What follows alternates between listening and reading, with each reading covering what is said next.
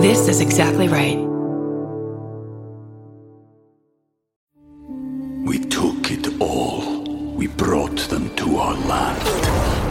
An endless night, ember hot and icy cold. The rage of the earth. We made this curse. Carved it in the blood on our backs. We did not see. We could not, but she did. And in the end, What will I become? Senua's Saga. Hellblade 2. Play it now with Game Pass. On the 12th season of Tenfold More Wicked, we investigate a series of compelling mysteries from the city of Fall River, Massachusetts, where problems started generations before Lizzie Borden's murders made her a household name. Join me as we cover the misfortunes that have befallen this infamous town for more than 150 years, including the Great Fire of 1843. Season 12 is out now on Exactly Right. New episodes on Mondays. Follow Tenfold More Wicked on Apple Podcasts, Spotify, or wherever you get your podcasts. Of the Law and Order franchises, SVU is considered especially watchable. We are the amateur detectives who kind of investigate the vicious felonies these episodes are based on. These are our stories. Dun dun.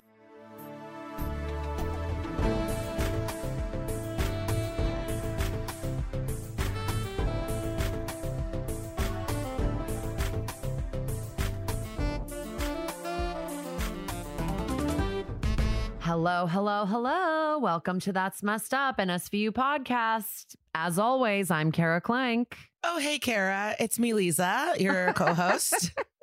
Oh, hi, Liza. we talk SVU, crimes, interviews. It's a jam packed um, podcast episode. And I know we have a great podcast because the listeners keep telling us. So we got to believe them at some point.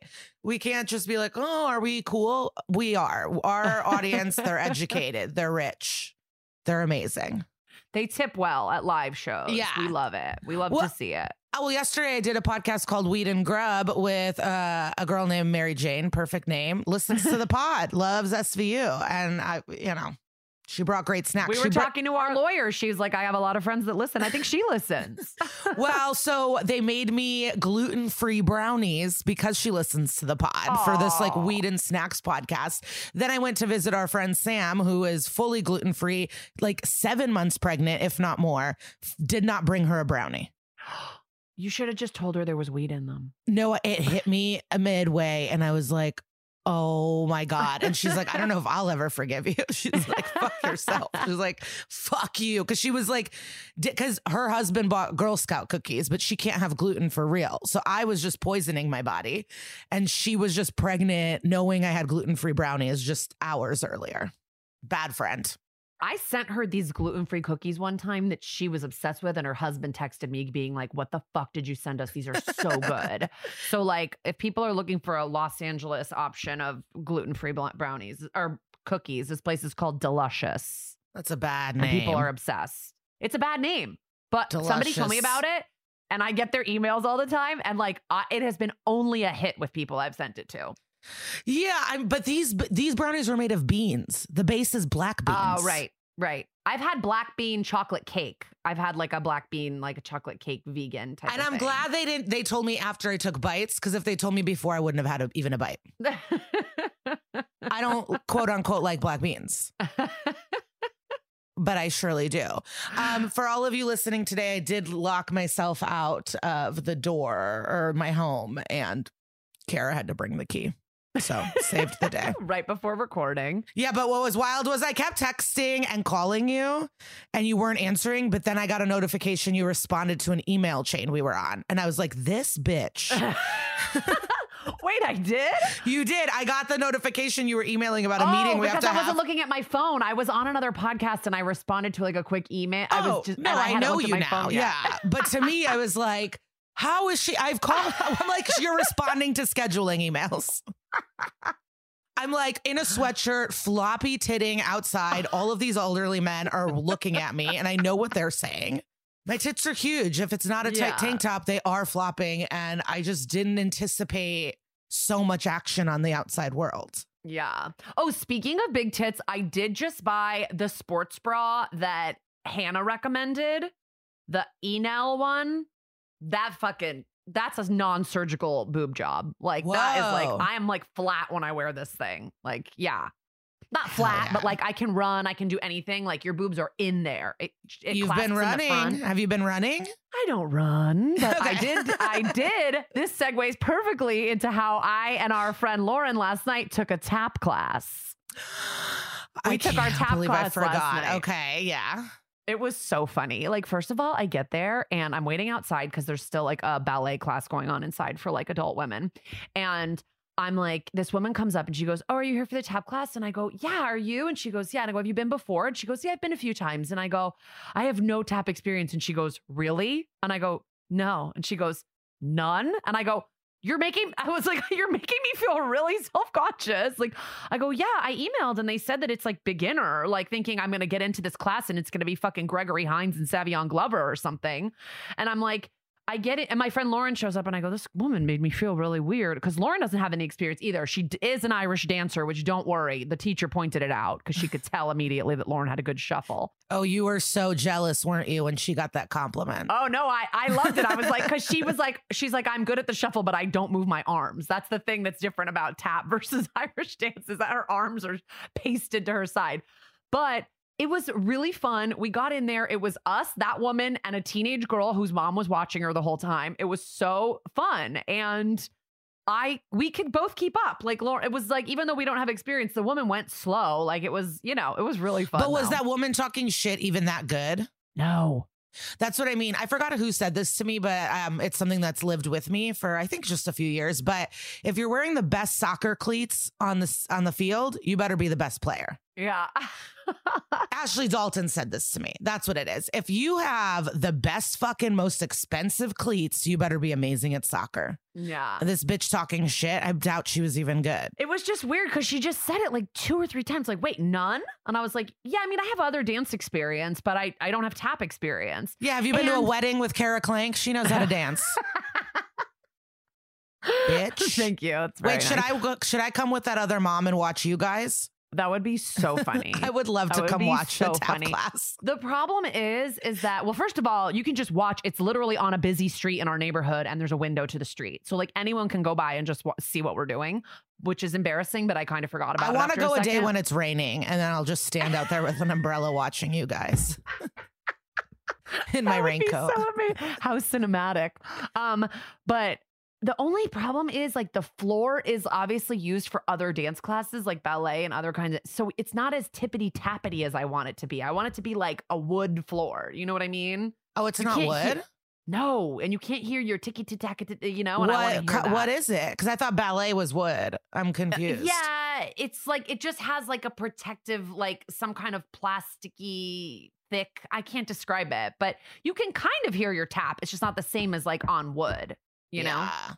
And you could tell the teacher was disappointed about that too. Have you been practicing at the house? Well, it was only last night. So I haven't Oh, ha- I haven't been practicing my combo. Sorry. But maybe if we all get together, Lauren, get a, get some wine and me and Lauren, and then we'll do our little combination for you that we learned. My mom's text. It's Elon's birthday. Yeah, I fucking know, bitch. No, that was nice of her. Happy birthday to my brother in law, the only good man I Oh, know. Yeah. And it's Sydney Washington's birthday. Okay. Oh, I mean, now you know when we taped it. Yeah. you don't even know who I don't think. I know anyone who loves their brother-in-law like you like your love your brother-in-law. You really love your brother-in-law. I do, but I also met him when he was 15 and I was That's five. true. Yeah, you were a, like yeah, you've known him your whole life. So he's 45 now. So I've known him since he was a teenager. So it's a little bit, you know, I'm not 25 and meeting some man that she Yeah, met, right. at, you know, a bar in like Wrigleyville. five, imagine little Liza at five, and you've seen the pictures being like, uh, I need to ask you some questions before you date my sister. Um, and you give him like the runaround. You're like, what time are you gonna have her home? well, I don't know if you, if I've already said this on the pod. No, he would come over, he would give me donuts and then put on the quote unquote snowy channel, which was just static on the TV. But I was like, oh my God, the snowy channel. And I would sit eating donuts while God knows what was happening in our bedroom slash dining room. Watching this, watching static. I cannot. I don't think you've mentioned that because that is not something I remember. Oh my God. No, he was good, but he was a good guy. He he uh, he had a, a red jeep.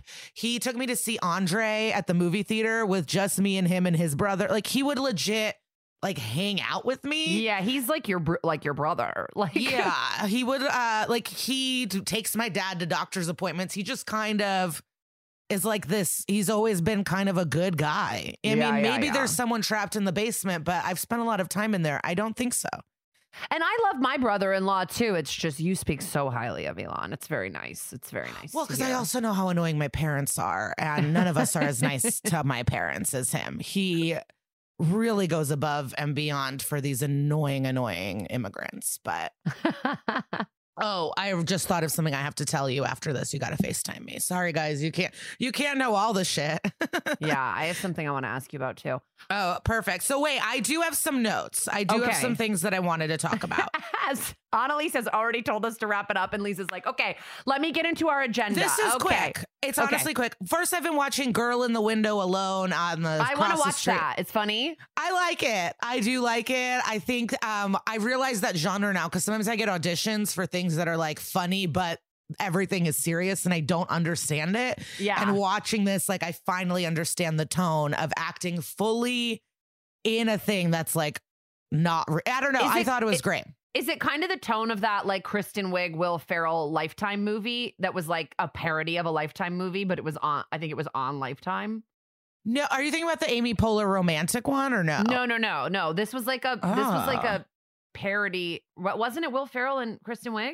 Yeah, I don't know, uh, but I enjoyed it. So if you guys are into like a crime moment that's silly but serious and great, Kristen Bell is just an incredible actress. Oh, and I just heard deadly adoption? a deadly adoption. I've Yeah. never even heard of that. Oh, it was like a funny thing. And it's Will Ferrell, right? Am I crazy? Okay. Yeah, it's Will Ferrell, Kristen Wiig. And like, so the vibe of it was very serious, over serious, like a lifetime movie, but then it was supposed to be comedy. So I, I, I'm looking forward to that. I really want to see this. I didn't know it was a show. I thought it was a movie. So I went with Jared to watch it the other day and we didn't realize it was a movie, a show. And he needed to watch a movie because he gives himself himself these movie challenges every month. So we watched West Side Story. We couldn't finish it. It was too boring The new or old? the new. Too boring. I, I was like, this is not. It's beautiful. It's gorgeous I mean, it didn't, it didn't do well. And that's what's tough about award show season, where it's like, I get that like the normal public might not get like great performances or details of movie making. But for something that no one watched or cared about to then be winning awards, and it's that's why we're not interested. yeah, That's the disconnect. Like, how is Yeah. this winning anything? yeah. It's just like I love West Side Story. I love the music. I love like the story. I love it. But I liked the old movie, and this doesn't really add anything to it. I think that main actor is like a snooze, Ansel Elgort, and I just was like, "Ugh, whatever. I did. It was beautiful. I, if people are going to come for me, I, I will admit it's like gorgeous Spielberg, obviously beautiful. I just halfway through, I was on my phone, and I will. I usually don't do that, but I was just like, I was like randomly looking up actors from the sh- movie, and then I was like, you know, getting into other stuff, and it was not holding my attention. Anyway, what else? Did you have anything else? Oh, Trixie and Katya did Queens Who Like to Watch with Squid Games because I didn't want to watch Squid Games. I don't love, love dystopia, but watching them talk about Squid Games, I loved it. And then I read everything about it and all the plot points, and it seems really good. Oh, I watched all of Squid Game.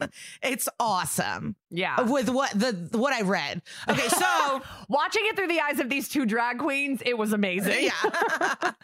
so you know, we uh there was a news story about uh nurses selling fake vaccine cards and they Oh, made yes. over 1.5 million dollars. Yeah. So the thing that I want to focus on just really quickly is that one of the people, she was a nurse practitioner. It's not like some poor nurse. Uh, like this woman is a rich person. She is also married to an NYPD officer. So one of the criminals is married to an officer and he is getting in trouble because he was part of it. So he's being investigated um, if he was funneling business his wife's way. He only lost five vacation days in 2020 after he was accused of piloting an NYPD spy plane on a penis shaped flight path in 2017 when he was a member of the department's aviation unit. Um, he was assigned to Brooklyn's 60th precinct after he was accused of misusing the federally funded $4 million Cessna plane, making improper entries in a flight log, and not conducting flight surveys.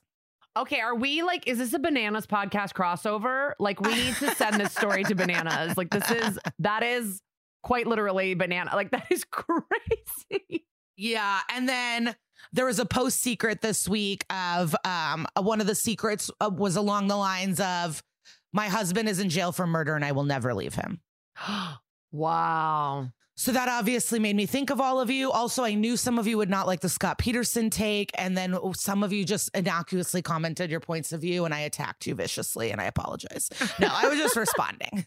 I just don't like being condescended at or that I didn't know that it was biased or that I didn't use other sources or that I'm not open to be proven wrong or, you Also, know, like, Like to just to clarify, I mean, we're a comedy podcast. Like we want to give you the information about the crimes, but if you're expecting the same, you know, like thorough journalism of a 2020 there's 2020 you know like that's not what you're hopefully that's not what you're here for you know like we are we really try to be thorough and do the best we can but we're also putting it into a third what we attempt to be a 30 minute slot and it's like you and know most people were into it and they get Yeah. us and they like us. But the people that were disappointed, it was this thing of like, I did do over 20 hours of research, uh, actually. Um, Mm-hmm. Yeah. And if you have information on Laci, please send it my way. Like, I would love it. I could not find it.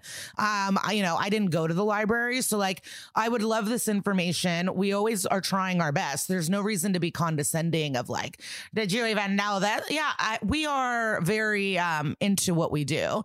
But also, I, you know, when people are like, it's not a great look, it's like, yeah, I think she was dumb that she didn't know about the biggest crime case in the in the in the nation for two weeks. I think that's wild to to ignore every news, every newspaper, and every magazine at the store. Like, it's kind of like Jared Leto being at a silent retreat and then coming out and be like, "Wait, what's COVID?" You know, it's like, yeah oh, okay, this is a little silly, but yeah, no, you guys are allowed to say whatever you want. And I try not to get involved, but you know, sometimes it She usually just texts me her opinions. Okay. Um, let's get started. We have a hot episode for you today, a very hot interview, and I'm excited to get and started. hi to everyone I met in Kansas. Thank you for all your presents, your weed, your nice compliments, and your you being such great audience members. Sweet, sweet angels. Okay, let's get started. Okay, we are doing Justice season three, episode 19, an early guy. One of my Um, favorites, and I feel like I it took I w- I didn't know the name of it. I couldn't find it for forever, and then it came to me on a binge, and I was like, "Oh, thank goodness! Oh my god, I want to do this episode." It's another one of those ones where like it doesn't stick out for me, but I know I've seen it and you love it. So I'm just happy to do it and rewatch and it. And it's such a good one. So I'm happy we chose it. Um, we open on a scene, honestly, tailor made for me. Uh, two movers moving a couch and talking about MLMs and Ponzi schemes. I love this so much. Um, one guy is clearly like telling the other guy, like, yeah, you tell two friends, then they tell two friends. Like it's a full describing a Ponzi scheme. And the other guy's like, dude, this is like not real. And the other man's like, please, Herbalife is gonna make me rich. And it's just really funny. And the other guy's like, it's a definite scam. And the, the guy's like, no, my cousin did it and made money. And the guy goes, who's your cousin? Kenneth Lay, which is a reference to Enron. And I just really want to get a beer with this mover because he's very snarky and he's up to date on current events. did you look it up, or did you know this Enron guy? I was like, who's Kenneth Lay? And I like it sounded familiar. And I looked it up and it was, I looked it up, obviously. I don't, I'm, I'm not familiar with the ins and outs of Enron, but I did, um, I did track down the contact. well, Um, Enron is very Connecticut, so maybe you knew. In deep in deep in my mind in my soul it was there. So uh, the like this reference goes over the other mover's head of course. He's like no my cousin's name is johnny or whatever. Like it's very funny. And then as they're taking the ta- couch down the stairs they notice the body of like a teen girl in a catholic school like plaid skirt outfit just fully bleeding out at the bottom of the stairs. So not a great find now we're at the hospital. Liv storms in with her super short pixie cut. Um, I think the one that she almost got fired or she thought she was going to get fired for. And um, all they know is that this girl is like a teen. There's no info on who she is. She like has no ID on her. And apparently all she said at the scene was, he raped me. Then the docs are like going crazy. The doctors and nurses, like everyone's trying to save her life. You know, like she's got a neck brace on. Like, I mean, it's like she's been very badly injured and they're trying to save her life. And they're talking about all the lacerations she has. And it's like very go, go, go, go, go. But Benson is being like very Benson and is like, you got to preserve the clothes. This is a rape victim. Like, and then she follows them into the OR. They're like, we gotta, we gotta operate. She follows them into the OR with like a bunch of swabs and is like, just get her vagina, just get her mouth. Can you get that stain on her thigh? It's very, I mean, it's obviously serious. You do want to preserve evidence, but it's just kind of like, I think priority number one is that she lives, and Liv is just like going after them with like swabs. And then they're like, Can we just get one more of under her fingernails? And the nurse is like, Bitch, we've done giving you enough. Get away from me. Um, and then like back at the nurse's like desk, Liv is scrambling to get all the clothes and swabs sent to the lab with a uniform cop. And Stabler shows up and is like, Sorry, babe, she didn't make it. She died on the table. And Olivia immediately is like, Oh no, like I got in the way. I made her die. And Stabler's like, Nah, nah, she had like a clot, massive internal bleeding. There was nothing you could do. You're not on the hook for this. So then Liv's like, okay, and goes back into like cop mode. And Stabler found a bottle of Percocets on the girl, and the bottle says Emily Porter. So they think this girl's Emily Porter, and they're off to notify her parents. A teen answers the door, and she's like, Are you here for the condolences? My grandma died last night. And immediately you're kind of like, oh, ouch, this family's about to get a double dose of tragedy. And then the mom comes to the door and they're like, Are you the mother of Emily Porter? And she's like, No, I'm Emily Porter. Dun dun, credits. So immediately, what's love happening? that. Love when they tell the wrong person. I love Yeah. a, oh my God, she's a lot. I just, yeah, I love a Yeah. mixed and identity it's like, up just top. go back to missing your grandma. You can just go back to the Shiva or whatever. no, no, because this bitch is obviously doing something.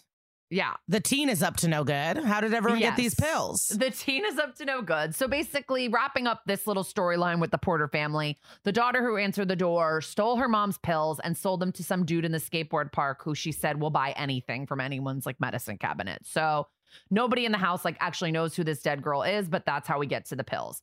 So now at the park, Fin zeroes in on the dealer named Doc, and he is played by exciting for only me on this podcast, a guy named Jamie Hector, who is the second on the call sheet uh, in Bosch. He is Bosch's partner. He is a very great actor. I really love him. And in Bosch, he has a big scar on his face. And he didn't in this show. And I was, I always assumed it was like a real scar, but maybe they like put the scar on his face every day.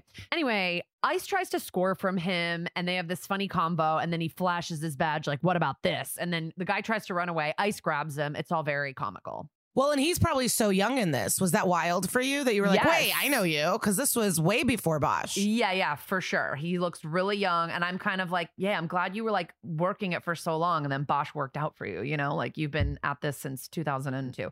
Um, he doesn't know who the girl is. He just said she came by at 10 a.m. to buy happy pills. And I starts going, Fin starts going through his pockets and he's like a full Duane Reade. Like he just has all these like pills and poppers and all things in his in his pockets. And um uh, he says he doesn't really remember much about her. She was cute, and he remembers her going to the ho- motel across the street, like this seedy place, and that she was wearing a black shiny floppy hat.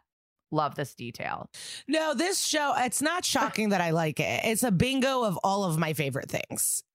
Yeah, Look up who bought this. You know, I love that. That's not my pills. I don't know. I just like, I love every moment in this. this show. episode is so like it takes them. It takes them ten minutes just to get to the identity of the victim. This Yeah. episode So and it's like another great scene. I mean, Yeah. just filled with great scenes. yeah, it's just a lot of um a lot of detective work. And I we love when the see it. detectives like think it's their fault when they're like, "Oh, it's my fault," and then they have to be like, "It's not your fault," and it's like it could have been your fault. Like I love that. yeah, Liv, you were really in the way. I got. It's also say. like it's not about you. Like, uh, yeah, this is a definite drinking bingo episode if I've ever seen one. Yes, indeed. Well, yes, for you specifically, there's a hotline in this episode. Oh, I don't even know what you're you're talking Oh, about. That's you'll exciting. know when we get to it. Um, the motel is like super disgusting. The guy at the front desk is like, "Yeah, maybe I saw this girl with some dude. He signed the book, and like they look it up, and he signed the book as Ben Dover, which is like Simpsons level funny, and then paid cash." So stay, they head upstairs, and Stabler's like, "Please tell me the room hasn't been cleaned." And he's like, "Not since 1972," which is so disgusting.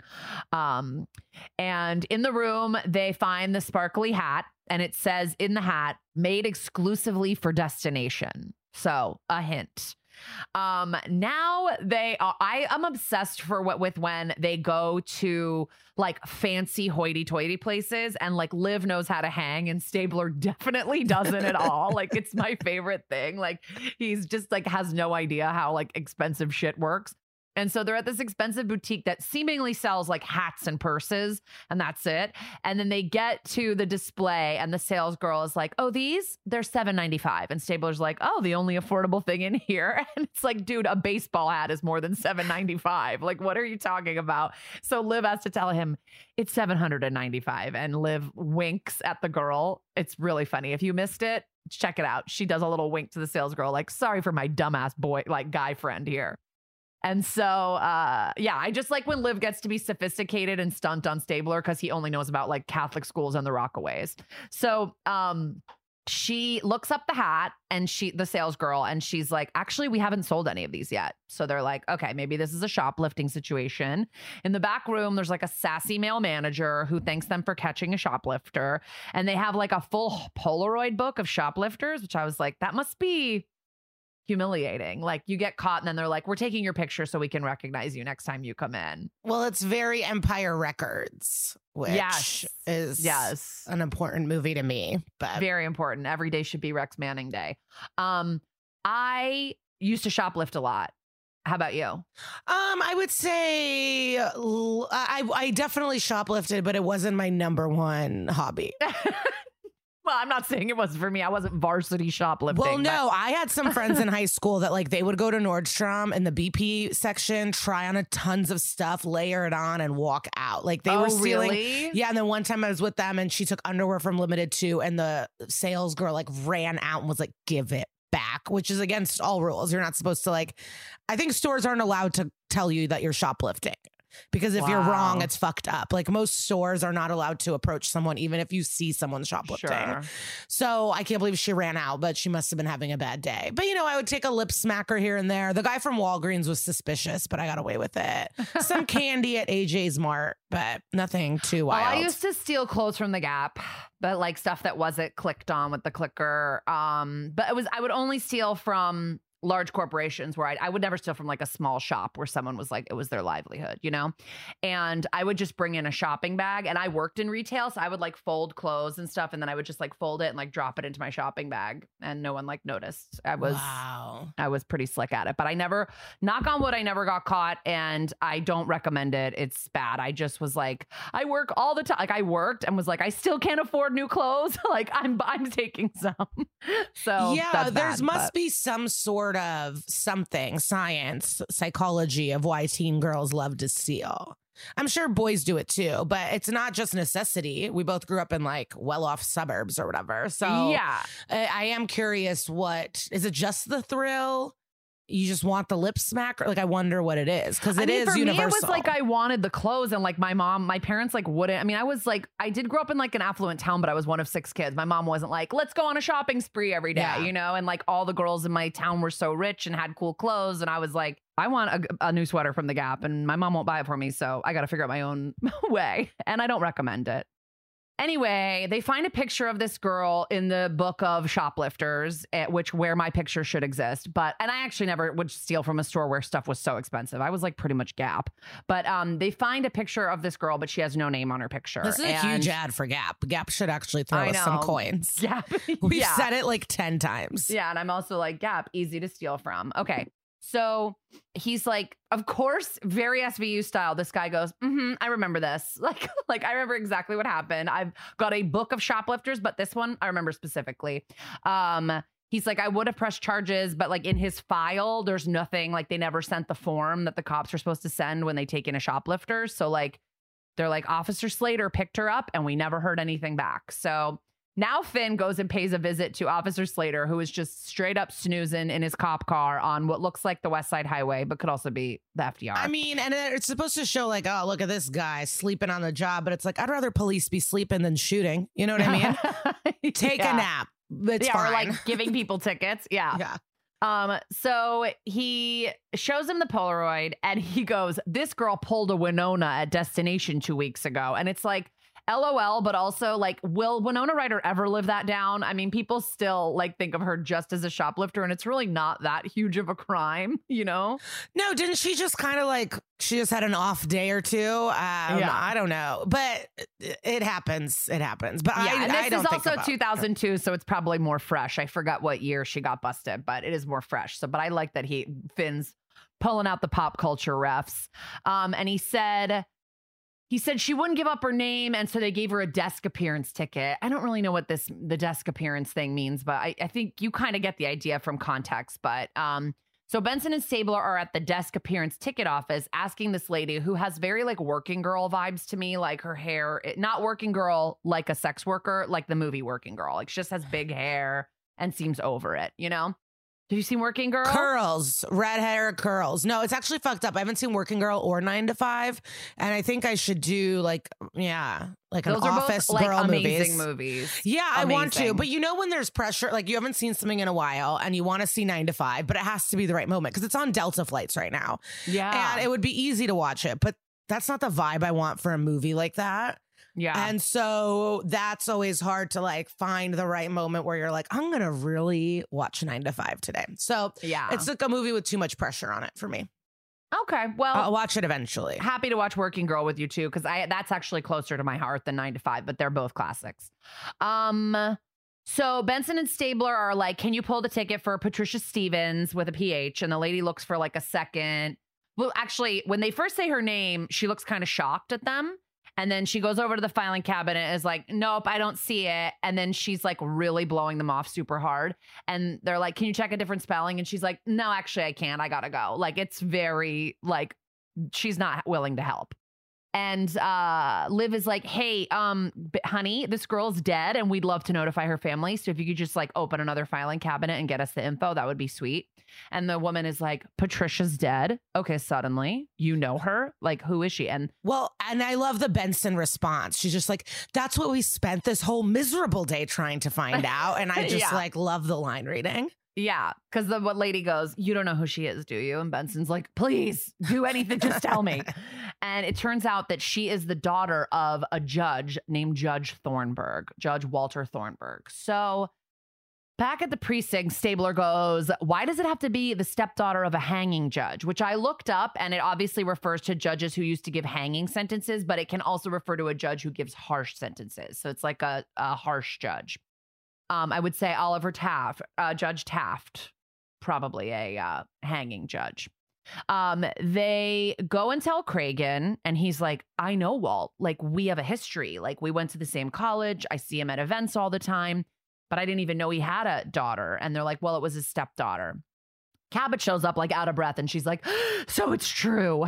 And then she's like, This is huge. The DA is going to want to know where we are on this every step of the way. And then Cragen's like, I'm going to go tell the family. So now we're at this super nice apartment brownstone situation. And Cragen shows up and sees Judge Thornburg's wife, Brooke, with her two little boys. And she looks so happy to see um, Captain Cragen. She's like, Don, how are you? What's going on? And sh- this is um, actress Valerie Mahaffey, I think is how you say her name. And she has been in a ton of shit. I don't know if you've seen her and stuff, Liza, if you recognize her from anything, but she does have 87 credits on IMDb. Whoa. Yeah. And she was just in a show I watch called Big Sky. If you watch Dead to Me, she plays Christina Applegate's mother in law who like harasses her all the time.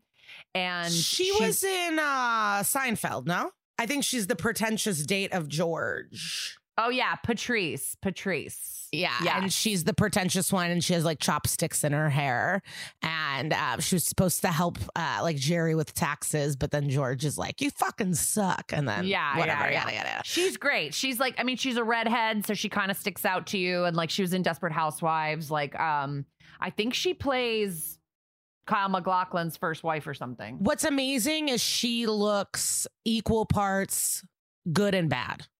Like she could be a dark, twisted bitch Yes. and not likable, but she also just looks like a likable. A sweet Suburb like, woman. mom. Yes. So that's completely cool.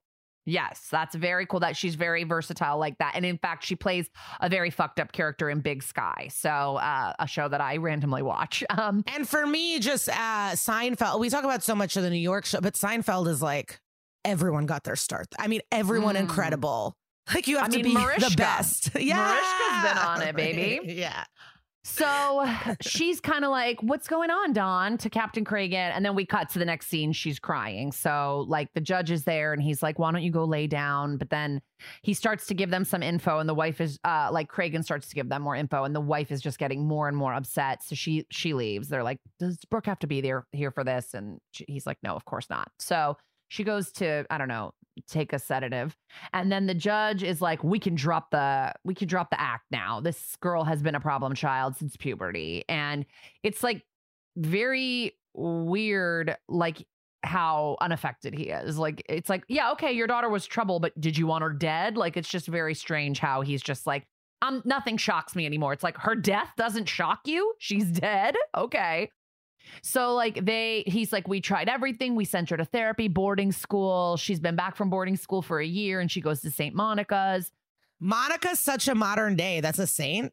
There's a Saint Monica. Like that I seems like such an 80s name. I don't know. Um Brooke gets had gotten a phone call that morning that Patricia had ditched school right after roll call. And they're like, truancy is how she's been torturing us for years. Before that, it was a piercing. Before that, it was a tattoo. Okay, whatever. Like these people seem a little bit square and like they can't handle like a regular teenager. It doesn't really sound like she's doing anything that crazy yet. Um, so now we're at the lab with the very hot, hot CSU tech, Burt Trevor, played by Daniel Sunjata, who is explaining that her tattoos aren't gang related and that they found glass in her scalp that matched the broken beer bottle. And then he explains what happened. Like he's always very like, okay, here's how it went down. Like he's very kind of like passionate about how he talks about the forensics. No, the other CSU techs should actually be quite jealous because he has the most standout evidence for some reason. Maybe it's because of his sexy eyes, but Yeah. I'm just paying attention more. But he's usually like putting a dead person's finger on a thumb. Like he's always got the wild twist of how to get the evidence. And he seems like he might be somebody who uses more innovative tactics. Like, for example, what happens next? First, he explains that, like, through blood splatter, it looks like what happened was she was hit on the head with the beer bottle at the top of the stairs, then staggered backwards, cartwheeled down the steps, like hitting her head at the bottom where she was unconscious for 15 minutes. Because you can tell there's like a pool of blood. And Stabler's like, Could you get a print off the broken bottle? And Burt Trevor's like, "Mm, You bet I can if I fucking spend a million hours putting together a puzzle piece. So he takes us to his little lab of tricks and he shows us how he found a matching bottle to this bottle, filled it with plaster of Paris, and then cracked it. And then he has this cast to use where he can rebuild the bottle that smacked Patricia around the mold. And Liv is like, wow, there's like a thousand pieces here. Are you psycho? And he's like, call you later when I figure it out.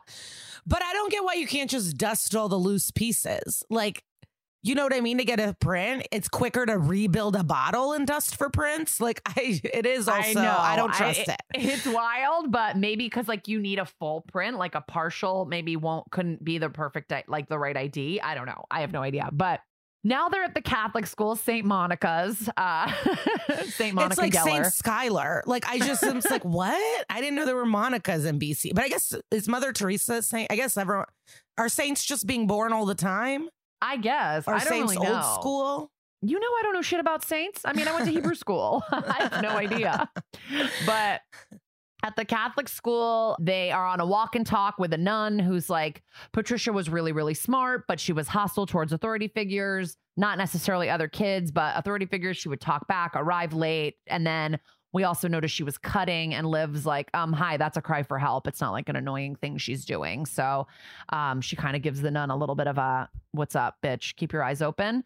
And uh, they say that she really only had one friend. So they go talk to this friend. She's studying. She's like, I can't believe she's dead. She said, I never should have left Trish. And she's like, I never skipped school, but I went with Trish to destination. And I didn't know she was going to steal. And when I found out that she was, I got out of there. So she feels bad, but she was trying like not to get in trouble, I guess. And she says, like, explains that they've been friends since Trish came to the school. They both love, love the classics, Euripides, tr- all these tragedies, etc. They're both very drawn to them, she says. And um, they go, What about boyfriends? And she goes, Trish never had a boyfriend. Not really. And they're like, What does that mean? And She explains there were guys she wrote to, and she didn't think her parents would understand. So all the letters came to my house. And she's like, you know, she was doing God's work, reaching out to lost souls. And they're like, who is she writing to? And she does the big reveal prisoners. She was writing to convicts in jail. So they found a bunch of the letters in Trisha's school locker. She's been pen paling with five different convicts who all went away. Four of them went away for murder, one for manslaughter. Cragen brings the list to Cabot, and Cabot is like, Look, three of your guys are in Attica, one is at Sing Sing, and one named Thomas Bird Gordon got out a week ago, and he has sex abuse priors, and um, like he was on a manslaughter. That's a fun Yeah. middle name they just added in there. it feels like a nickname or something. Yeah, I don't know because like later people are calling him Bird and Birdie and shit.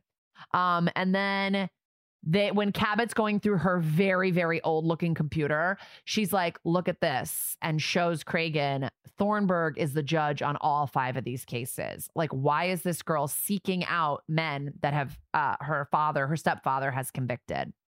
So then they go to talk to the Thornburgs again. They show up at their brownstone, and he's been taken to the hospital because someone took a shot at him. So he's been shot, but he's alive and he's at the hospital.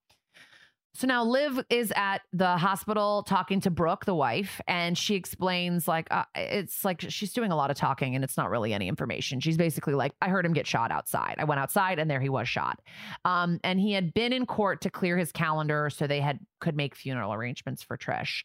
And um, she says he hasn't received any threats. Like I'm sure there's plenty of people that don't like him because of, he's a judge, but like he hasn't. We haven't received any specific like you know menacing threats. And so they ask her, "Did you know about Trisha's pen pal situation?"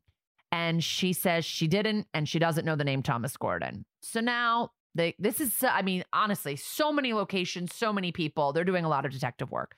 They go talk to Thomas Gordon's parole officer.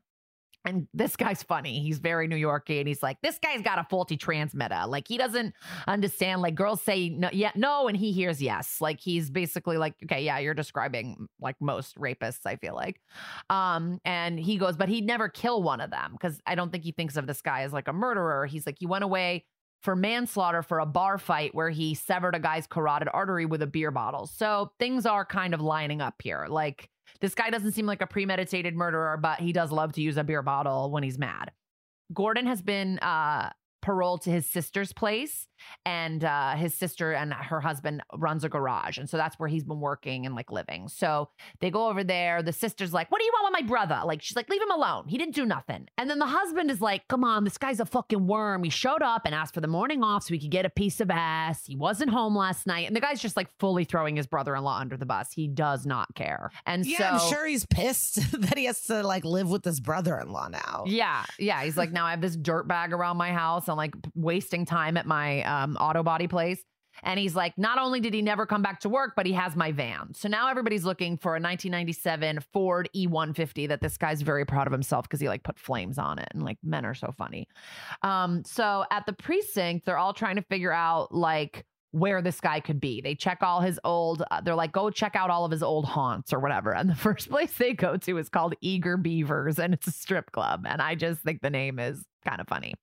Um, so it's like a strip club on the Bowery or something, which I don't I don't know about 2002, but there are no strip clubs on the Bowery right now. The bar manager tells Liv, "Oh, oh, Tommy Bird, yeah, he gets drunk and like comes in here. The other night he tried to hump one of the strippers on the stage. Her name is Sheila. Sheila comes over and goes, "Yeah, he wanted to like hook up. He asked me to go meet him at a bar up the street, Falcone's. Like I didn't go." So then they go check out Falcone's. The van is right outside the bar. And for the sake of a 43 minute television show, it is unlocked and there is a gun sitting right on the front seat because they got to get some shit moving. And the gun that they find is the exact type of gun used to shoot the judge. So inside the bar, people are still smoking because it's 2002. Everyone's just sitting at the bar puffing away. They find Tommy sitting there wasted. And if you recognize this guy, it's because he is a straight up SVU regular. Like, Yes. not only was he the prison guard dad in Raw, the guy who paid someone to shoot his adoptive son for the sh- insurance money, he was also parts on season one and season two. And then this is season three. Then he played a recurring character in four episodes of season 14, which I believe he played an Atlanta cop that was like trying to hook up with Rollins. Yeah. That's how we keep seeing him. So he's literally been on like seven or eight episodes of SVU, maybe nine. Legend. Yeah.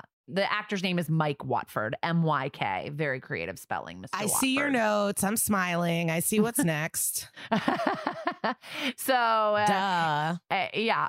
So they they find this guy wasted, and as they're arresting him, we get a classic line that Liza literally has on a sweatshirt, where Ice T says, "You have the right to remain silent. And if you puke in my car, I'm gonna kill your ass." It's kind of it's iconic. So it is from this episode, and um, many of you have seen Liza on Instagram stories wearing um, truly a piece of art. So in interrogation with the bird uh they tell him like we found your dna in patricia like you're like you're going away for this this is kind of open and shut and he looks shocked when they tell him that she's dead he's like uh, no, no, no. He's like, look, he admits I took a shot at the old man, but I didn't hurt the girl. I didn't even know they were related till yesterday. She's the one that wrote to me first. I'm just sitting in my cell and her letters show up. I have the letters to prove it. And she wrote me promising me sex. She said she'd do whatever, blah, blah, blah. And then when they meet up, she suddenly has a headache and doesn't want to do it. But he was, quote, unquote, past the point of no return. So he's, I guess, got a boner. And so he says he seduced her and she finally like had sex with him. And then she asked him to kill her stepdad, the judge. So they're giving Daddy Cragen the rundown, and he's like really not buying t- the bird story. He's, He's, like, too close listening. to the case. He's, too, close to the case. He's way too close. And he's like, uh, we're listening to this drunk's ex- drunk ex-con why and it's like well the letters like don't specify anything about the judge or murder but they do mention a favor over and over but she says she has to tell him in person about the favor and yeah daddy She's Craig's smart. really She knows not to leave paper evidence. uh, yeah and she told him stepdad. she actually also told him to destroy every letter which he never did because i mean he's a dirtbag but at least she thought of it to say please destroy this so yeah daddy craigs really doesn't want to hear any of this shit and lives like why would he make this up? Like he gets charged the same way whether the girl put him up to uh, shooting at the judge or whether he just shot at the judge on his own accord. So like why would he make all this shit up? And why would this girl hate her stepdad so much? Like let's get to the bottom of this. But cragen's kind of like i'm closing my door. Like i don't care. And of course benson and stabler are like we love to keep digging. So now they go to Trisha's funeral. It's really sad. There's like nobody there. They go up to this woman that they think is Brooke with the two little boys because she's turned around. But when she flips forward, it is uh, Erin, Brooke's sister, and she is ready to spill that funeral tea, honey. So Stabler goes on to daddy duty immediately and starts like playing with the boys so that Liv can talk to Erin. And she's basically like, here's the story. Brooke's first husband abandoned them when Trish was five. So Brooke got a job as a court reporter. That's where she met the meal ticket. And she wasn't going to let Trish fuck it up. And as soon as they shipped Trisha away, they got married, they adopted Brian, and they had Josh immediately after that. Instant new family. And Liv's like, well, with Trisha tucked away at boarding school, and the sister's like, whoa, whoa, whoa, whoa, whoa, whoa. Trisha never went to boarding school. And she's like, I don't understand where, where did she go? And Erin explains that he, the judge, swore out a PINS petition on Trisha, which is a person in need of supervision, when she was barely 12 years old and had her sent to kitty prison, essentially, which is so fucked. Yeah, because usually if you have family in the courts or a connection, they help get you out of stuff. Yeah. They don't send you to kitty prison. Sure. So definitely Yeah. like, what the fuck? Yeah, and they go to they show you this place. You go there and it's like the farthest thing from a boarding school you could get. It's like looks very, you know, sparse and like and Fin is like, "What's up? Like why would a rich girl be here? This is for inner city throwaways." And it's like, "Okay, that's a little harsh, Ice. I think they can hear you." Um and then the lady who he's walking around with is like, "It is a little unusual." And he's like, "Okay, well what was Trish like?" And she's like, "In 3 years she never once opened up in therapy." But we suspected sexual abuse. And he's like, why? And she starts listing this whole long list of symptoms like hypervigilance, exaggerated startle response, insomnia, never talking about the baby, nausea, poor appetite. And Ice is like, hold up, hold up, hold up. Baby? What are we talking about here? Like, no one has mentioned a baby yet. So they go talk to Trisha's mom, Brooke, as she's loading her two little boys in the car. And they're like, hey, what's up? Why didn't you give us a heads up about your daughter's pregnancy when she was 12 years fucking old and pregnant? And they're like, we know Brian is Trisha's son. And Brooke like tries to run away. Like she doesn't want to talk to them anymore. And they're like, well, can you at least tell us who the father is? And she's like, Trisha told me she didn't even know who the father was. So that's how slutty my 12 year old daughter was that she doesn't even know the baby daddy. She was having that much sex at 11. So now back at the precinct, Liv discovers that Trisha's baby has the same birthday as baby Brian. And Cragen is like, well, Cragen's still making excuses for this guy. This is truly how, how men get away with things is they have friends like Cragen. Love Cragen, but in this episode, he's literally just helping and enabling and offering privilege to his friend over and over again. And this is like how bad men keep doing bad things. And he's like, well, adopting your unwed daughter's baby isn't a crime. Like, and it's like, well, it is if you're the one who knocked her up. Dun dun. Like, I had not even really come to that conclusion yet.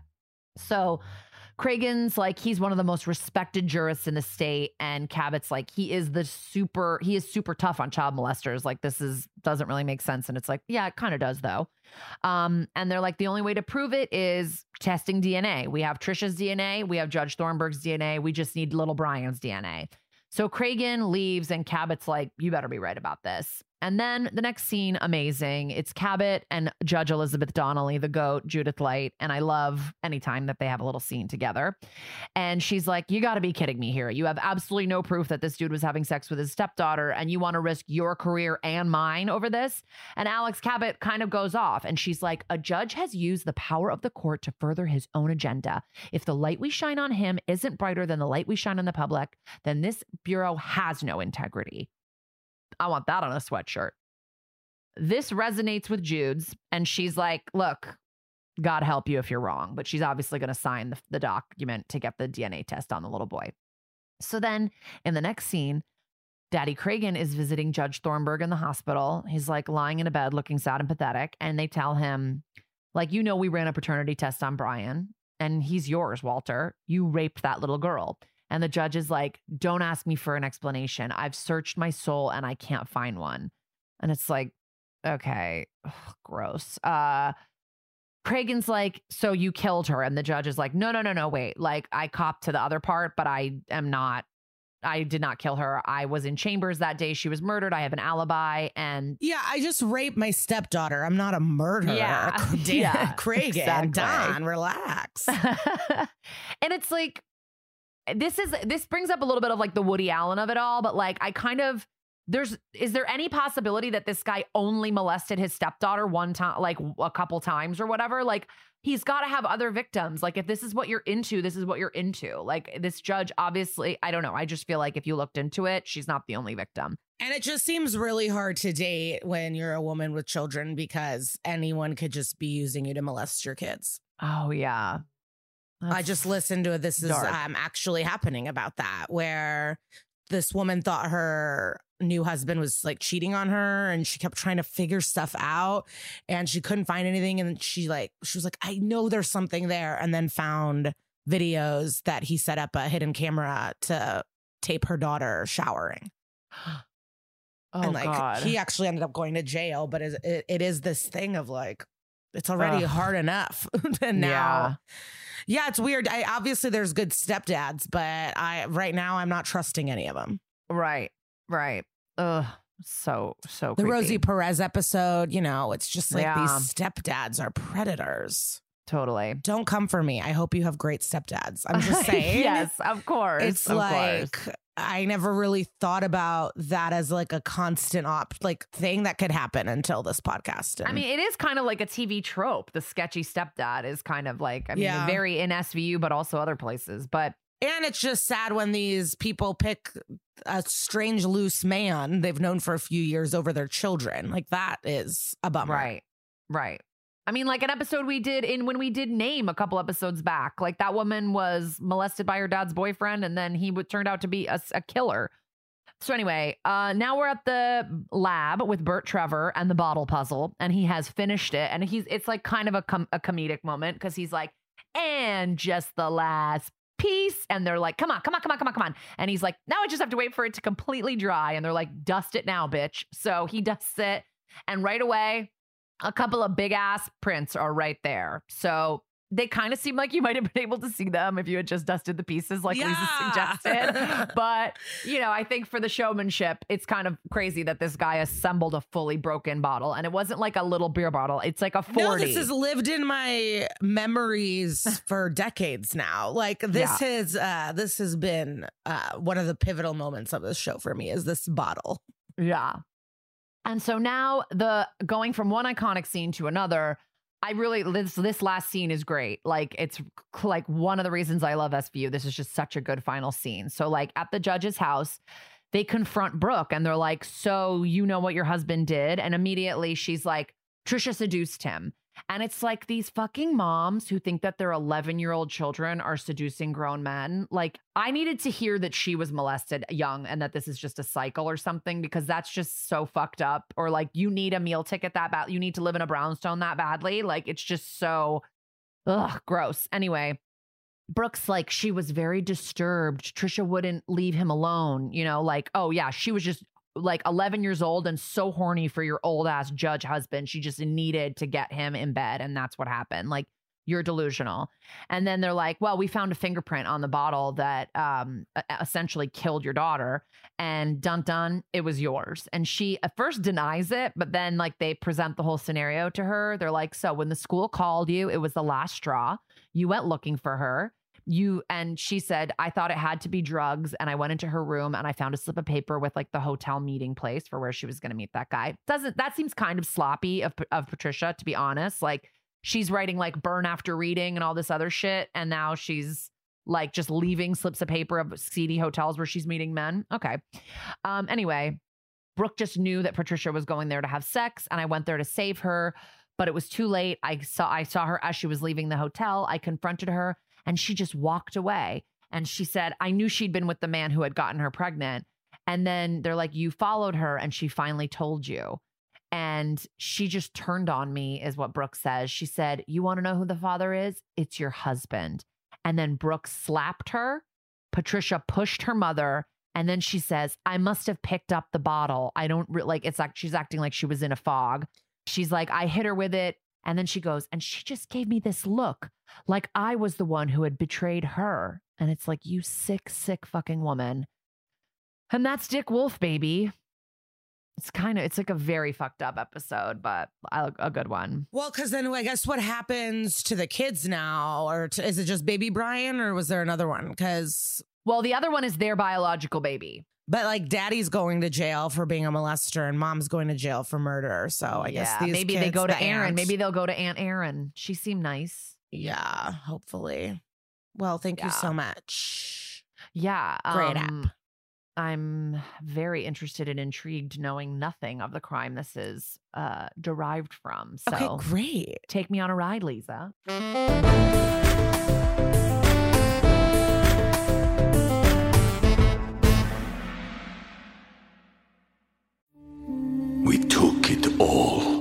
Brought them to our land.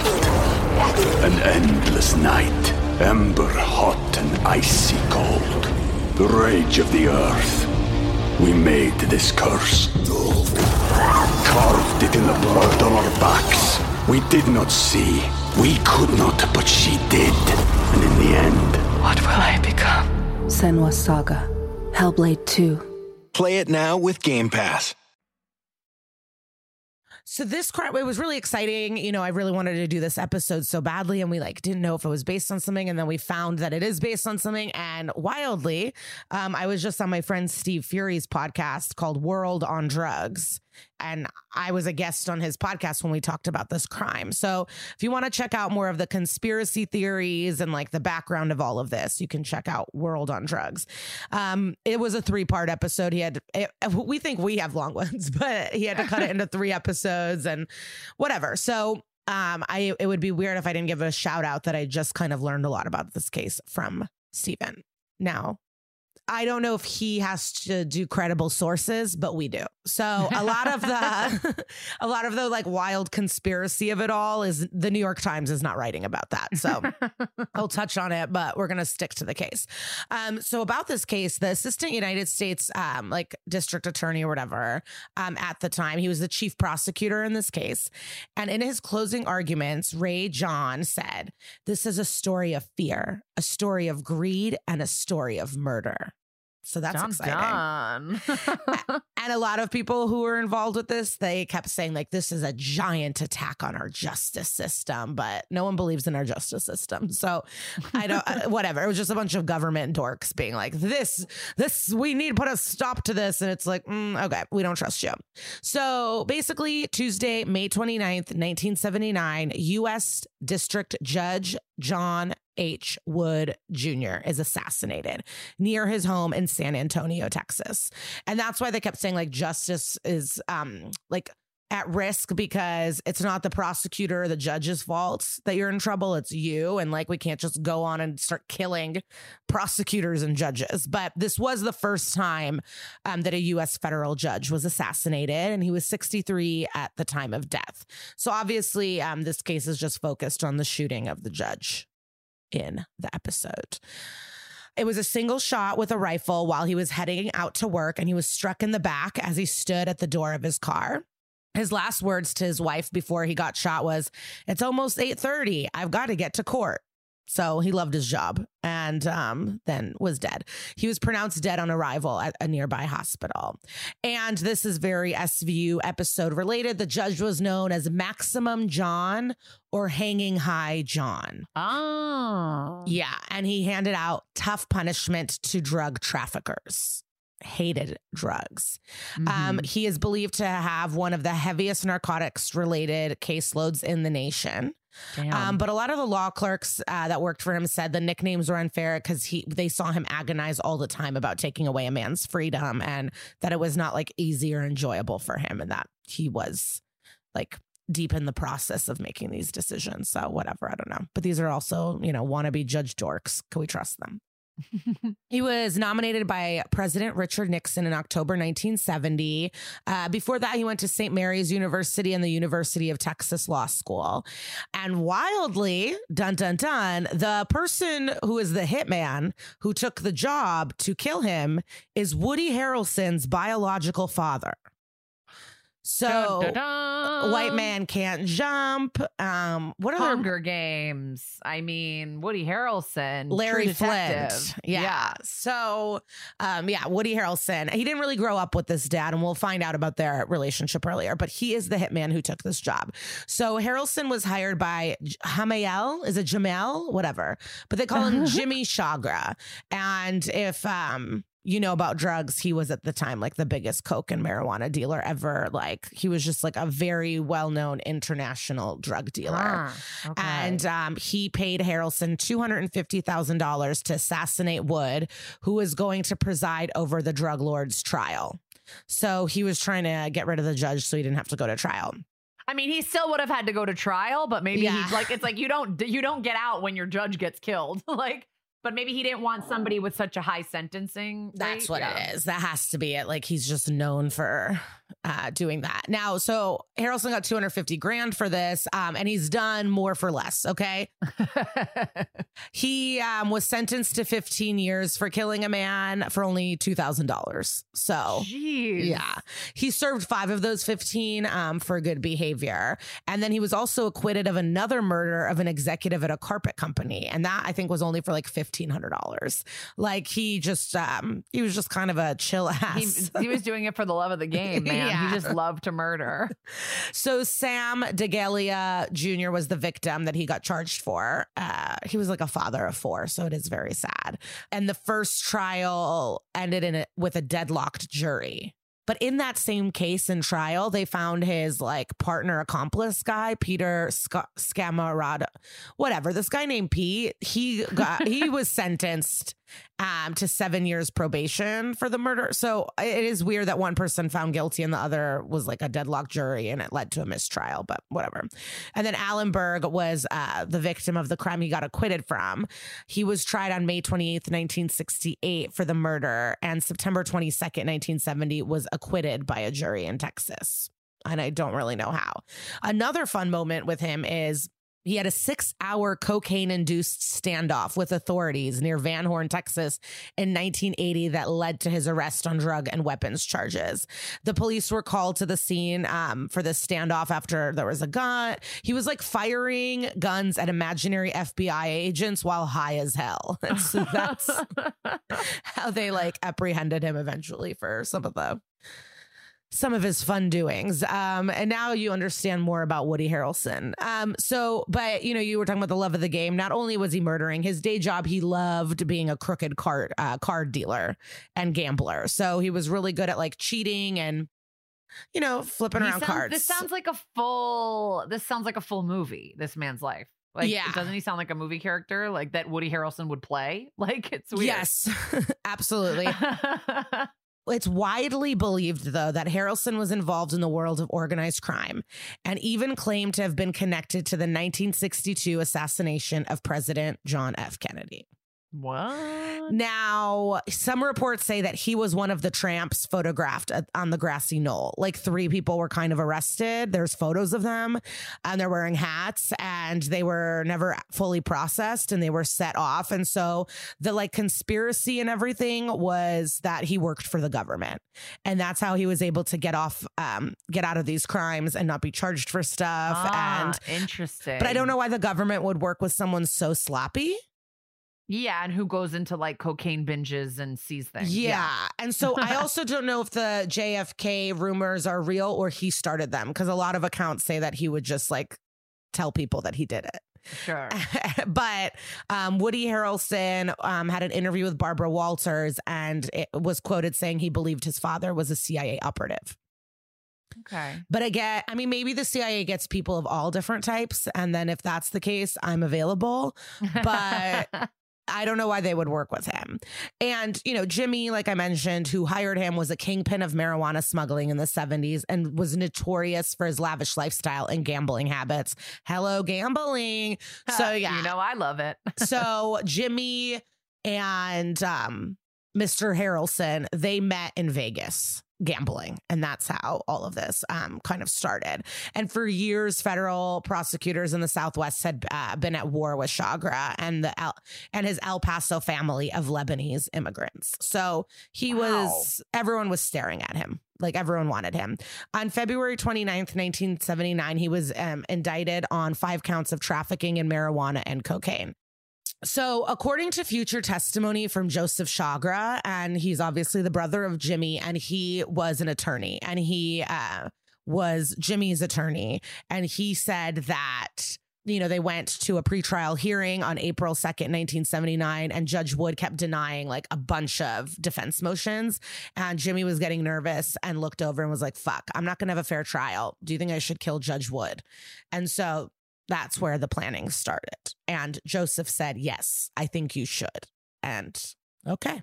Wow. Um, and the trial was set for May 29th, 1979. Sound like a familiar date? Yeah, that is the day of the shooting. oh wow. So he was on his way to that court case. Joseph, this lawyer, ended up receiving a 10 year sentence in exchange for testimony against Harrelson, who legit said that he told him that he killed the judge with one clean shot in the back. So Harrelson like confessed it to Joseph. Wow. And this whole case, like after Wood got shot, it was uh, like the FBI spent tens of thousands of man hours, more than $11 million in search for Wood's killer. And the investigation lasted nearly three years. Um, at first, the investigation was going slowly with the U.S. Attorney in San Antonio. So then it was shifted to the Justice Department in Washington. And it, it was uh, considered the biggest FBI probe since President Kennedy's murder. Like all 54 branches were working on this. It was like a huge thing. And that again, is it because of the judge? Is it because of the, you know, drug dealing of it all? Or is it Yeah. because Mr. Harrelson is an operative and they had to like do something about it? Like we don't really know, but huge investigation. Uh, James O. Ingraham, deputy assistant director in the FBI's criminal division, was put in charge of investigating the killing of Wood. Um, and U.S. Marshals were assigned to protect all federal judges in the area. Uh, the case was kept away from reporters, and they maintained tight wraps on information of the case. And yeah, keeping it tight, tight, tight, tight, tight. Um, and from the beginning, the federal officials never wavered from the belief that Chagra was at the heart of the murder, and they all thought it was him. And that's another reason it kind of took so long that the stakes were so high. Um, they didn't want to blow the case. They needed all the evidence they can get, and they knew they wouldn't have another chance. And he's so high connected and rich and wild. So they really, um, they really had to get all their shit together. So five people were indicted. Besides Chagra and Harrelson, um, you know, it was Joseph, the lawyer, Jimmy Chagra's wife Elizabeth, and Harrelson's wife Joanne, who is not Woody's mother. Um, if you can imagine, this man was married a lot of times. There's a lot of women. um, and they, like a bunch of them were charged with conspiracy to murder Wood and with obstruction of justice. And we'll go into like more of their in, like individual actions in this case. And it was a big risk going after everybody, but they secretly taped conversations between the two Chagra brothers and between Joe Chagra and Harrelson. And Joe Chagra claims the tapes are not admissible in court because he was acting as an attorney for both men. And so that like fucks up with client attorney privilege, but they taped everything. Ah. They also taped conversations with Jimmy and another prison inmate who agreed to cooperate.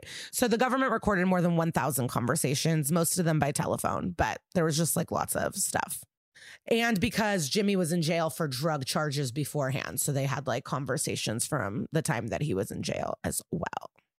There's another Chagra brother, Lee, who was a defense attorney that made a small fortune, whatever that means. I don't know, besting the government in a bunch of drug cases. And Lee was murdered on December 23rd, 1978, in his office. A few months later, Jimmy was arrested on drug smuggling charges. Huh. So his brother was murdered and then, okay. I don't even know if that's connected, but if there's a murder in the family, I'm going to mention it. I don't know what to tell you. this whole time that the case was starting, the youngest brother, Joe, who was a lawyer, was trying to get Wood off the case. He said that Wood um, was biased and prejudiced. Uh, but like old Judge Taft, from SVU, he got to overrule their motion and did not grant a change of uh like of judge, but did grant a change of venue. So they moved the trial from Midland to Austin. So that's you know, we didn't know if that was just SVU style, but in real life, you could try to get a judge removed and it's up to the judge to say if that's okay or not. So he overruled that. So, what's wild is the murder took place 14 blocks from the scene of a November 22nd ambush where two gunmen fired 15 rounds of bullets into the car of an assistant U.S. attorney, James Kerr, as he left home for work when he was only in, but he was only injured slightly, which is good. Um, and he also specialized in narcotics prosecutions and presided over very important cases before Wood. Jesus, being a judge is like scary at this time period. But we didn't really think about it. And it reminds me of the Zapata case with, um, you know, Alex Cabot and having to escape and that they're, they're down to kill witnesses, judges, lawyers. They do not care. And so a lot of stuff was happening. So after the shooting happened to occur, um, all the judges in the area got guarded by federal marshals and they had protection. But the judge asked for it to stop shortly before Christmas, which might have been a bad mistake because within six months he was killed. But I don't know how much, how long they could have protective detail mm. over every judge in San Antonio. I mean, yeah. They're spending so much money. it's wild. You could just also make drugs legal and then everything would be fine and there wouldn't be all this bullshit. Yeah, it's almost like the war on drugs doesn't work. Kerr was kept undercover for a while until he returned in a very dramatic fashion to federal court in January to prosecute a narcotics smuggling suspect who was defended by Joe Chagra. Uh, with Judge Wood presiding. I mean, this is like a soap opera television show that this guy yeah. is representing all these drug kingpins, including his brother, who's one of the biggest drug kingpins. And that's what actually solidified the government's theory that Harrelson was connected by them and hired because they're like, why else would Joe Chagra be defending him. You know, yeah. he's like a hillbilly lunatic. So, sure. in turn of like keeping it in the family, actually, they told on themselves. Yes.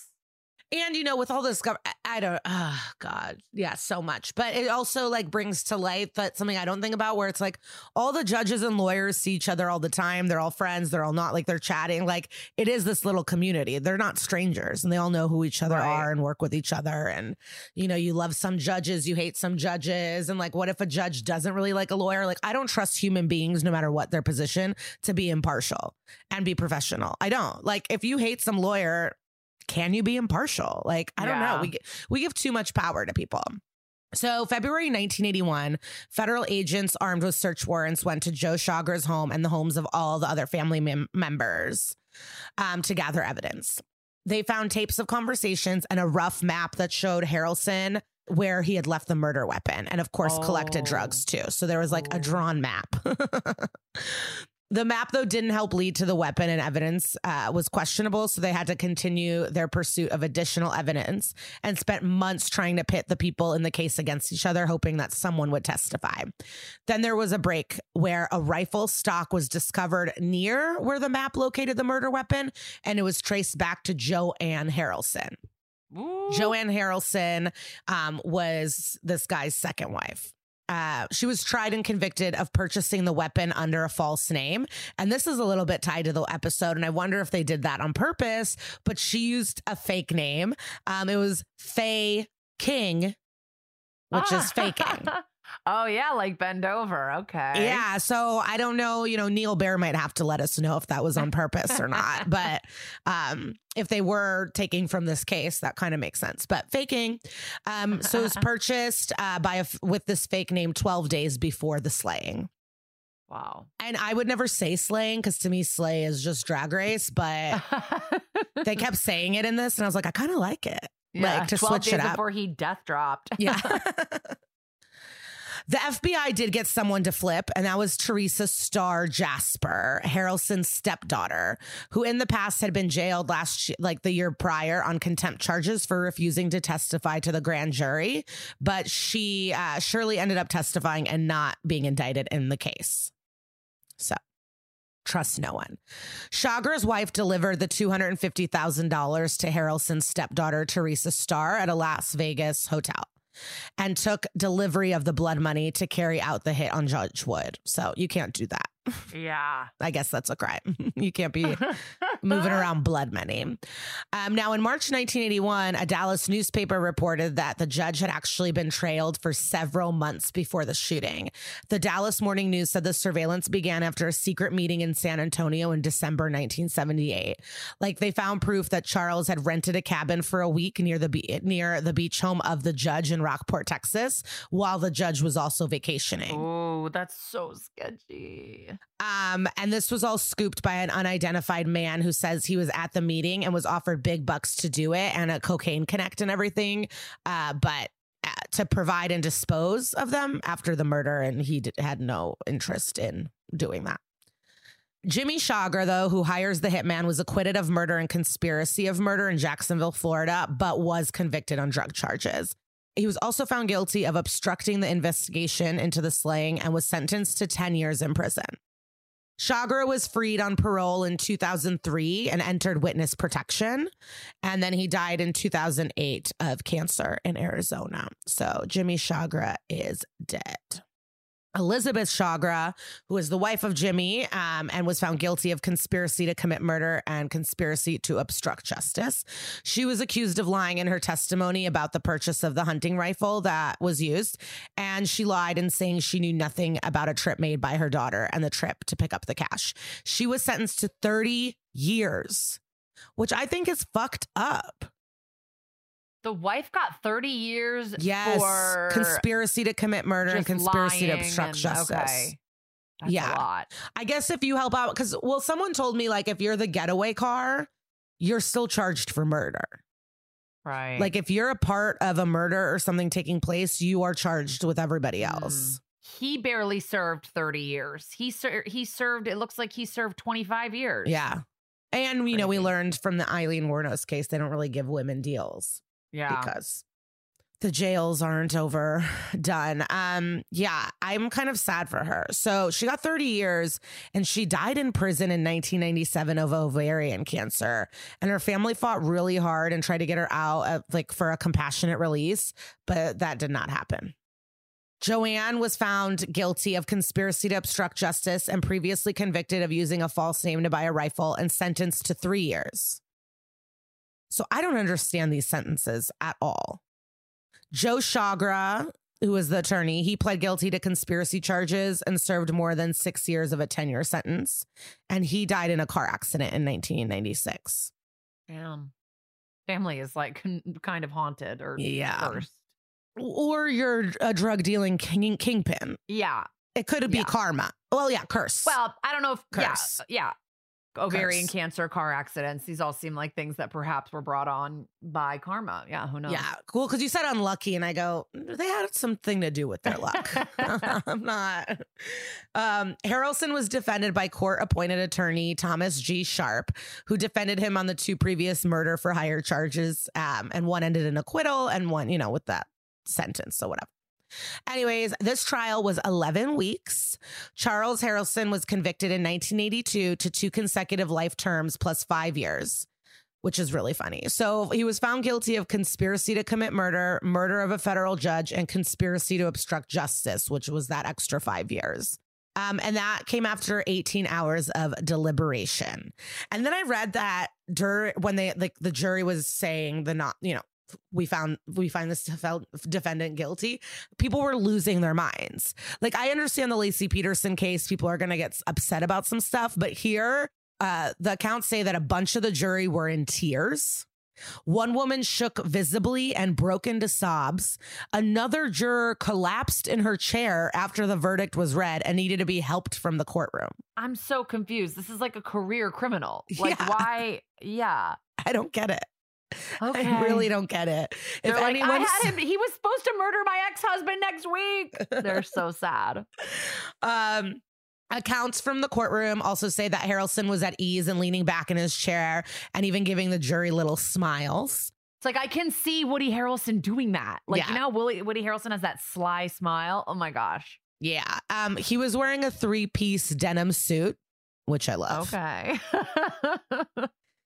In his testimony, though, he said that he was set up by another guy. He said that the gun was given to this other guy, not by his wife. He also said that someone borrowed his car and he was not using his car that day. And it's like, bro, it's you. Uh, but then he also like I think he loves attention. He gives me a lot of Tiger King vibes, um, and he ended up giving his whole life story, criminal life, spilled all these secrets on the stand. Like he was also arrested at age 21 on a robbery charge in Orange County. Um, and then, okay, but this is what I don't like. So, federal district judge William S. Sessions was a pallbearer at the slain judge's funeral, appointed himself this case. this is Daddy Cragen energy. This is Yes. what Daddy Cragen was kind of doing. Like you carried this dead man's body at his funeral and now you're presiding over the case? Yeah. But he was the chief judge in the district, so he was allowed to do that to himself. So Harrelson goes to prison. He gets two life sentences, the extra five years. Now I cannot get enough of this guy. On July 4th, 1995, he attempted to escape a federal prison in Atlanta with two other inmates using a makeshift rope. So on, you know, on America's birthday, or fake birthday. You know, and we as a culture think differently of July 4th, but it is one of my favorite holidays and I do like fireworks and hot dogs. And uh, now I'm going to celebrate the attempted escape of this man as well. Uh, but a warning shot was fired at them from the prison's tower very, very quickly, and the trio surrendered. And then he was transferred to Supermax in Florence, Colorado, which is the highest federal prison anywhere.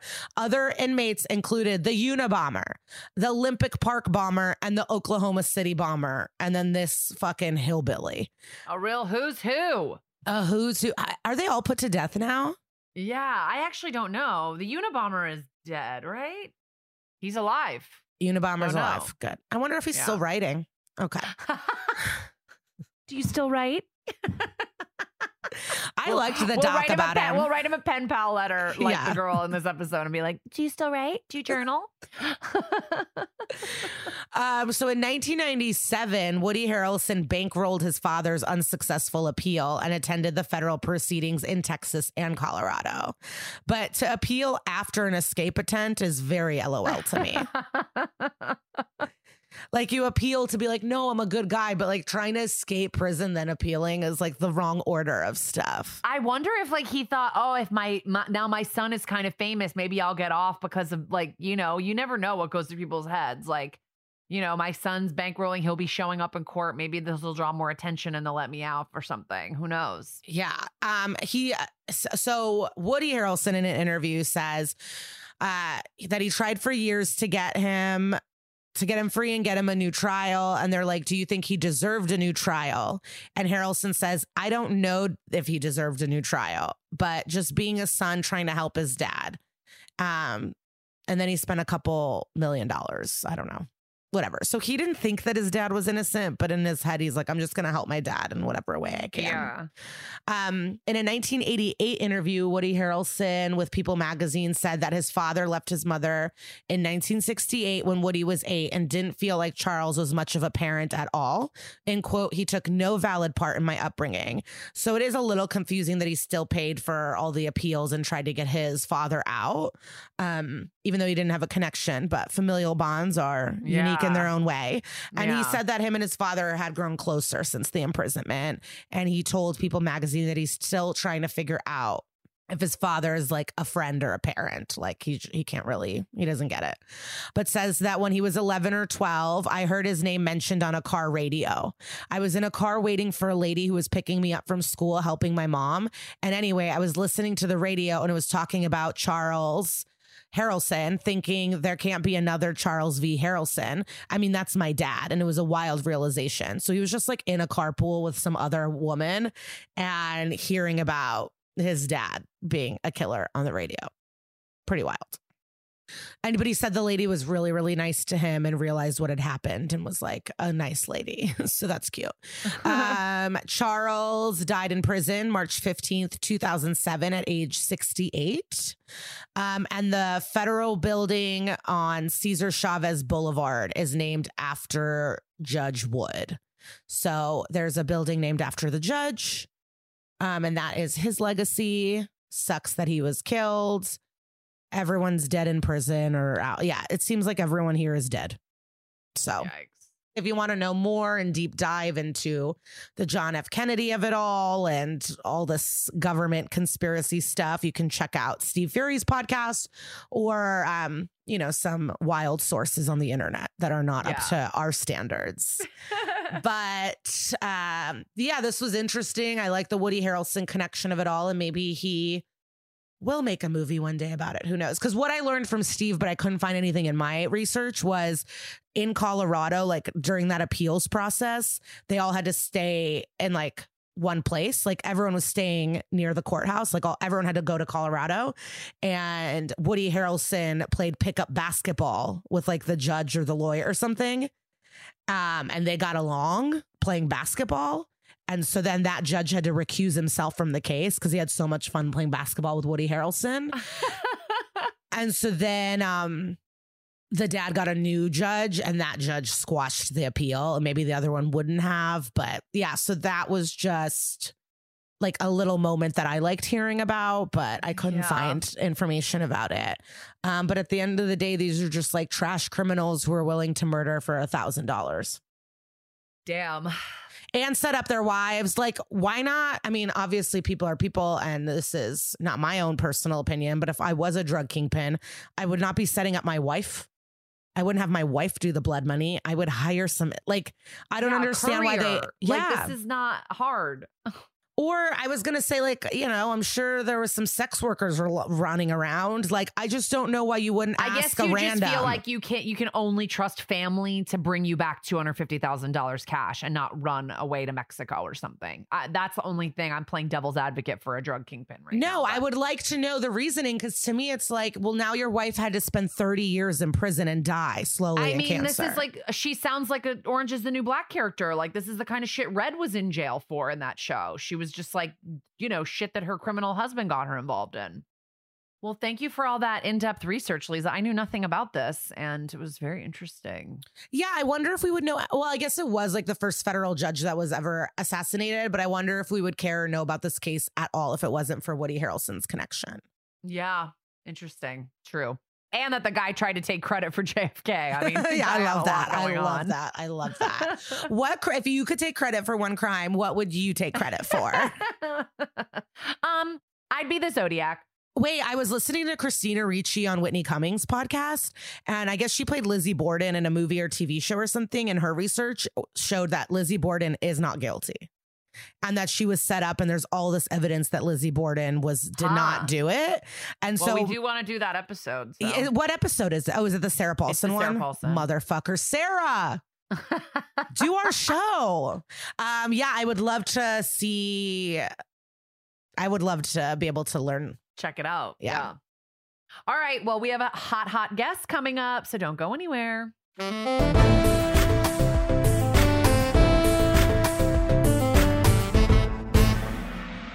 Guys, this week's guest, I'm sorry, I was uh, blushing heavily over Zoom because we we've had some very hot guests, but this is one of our hottest guests of all time.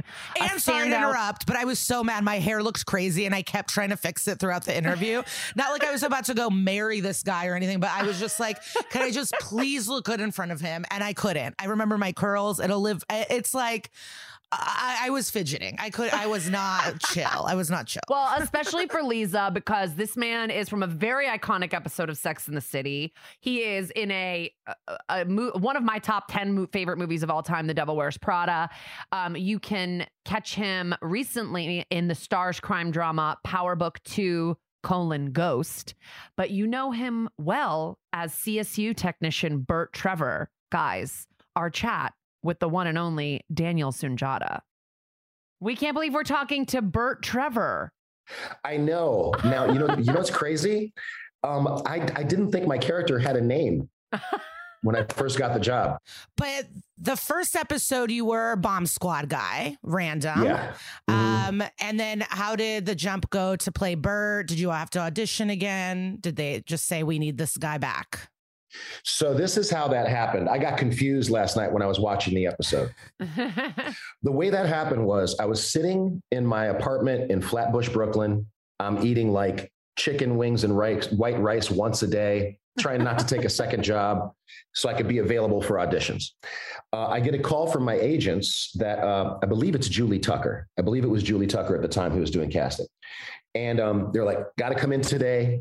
So I ran over to Pier 23, I think that is on the, on the West Side Highway over there.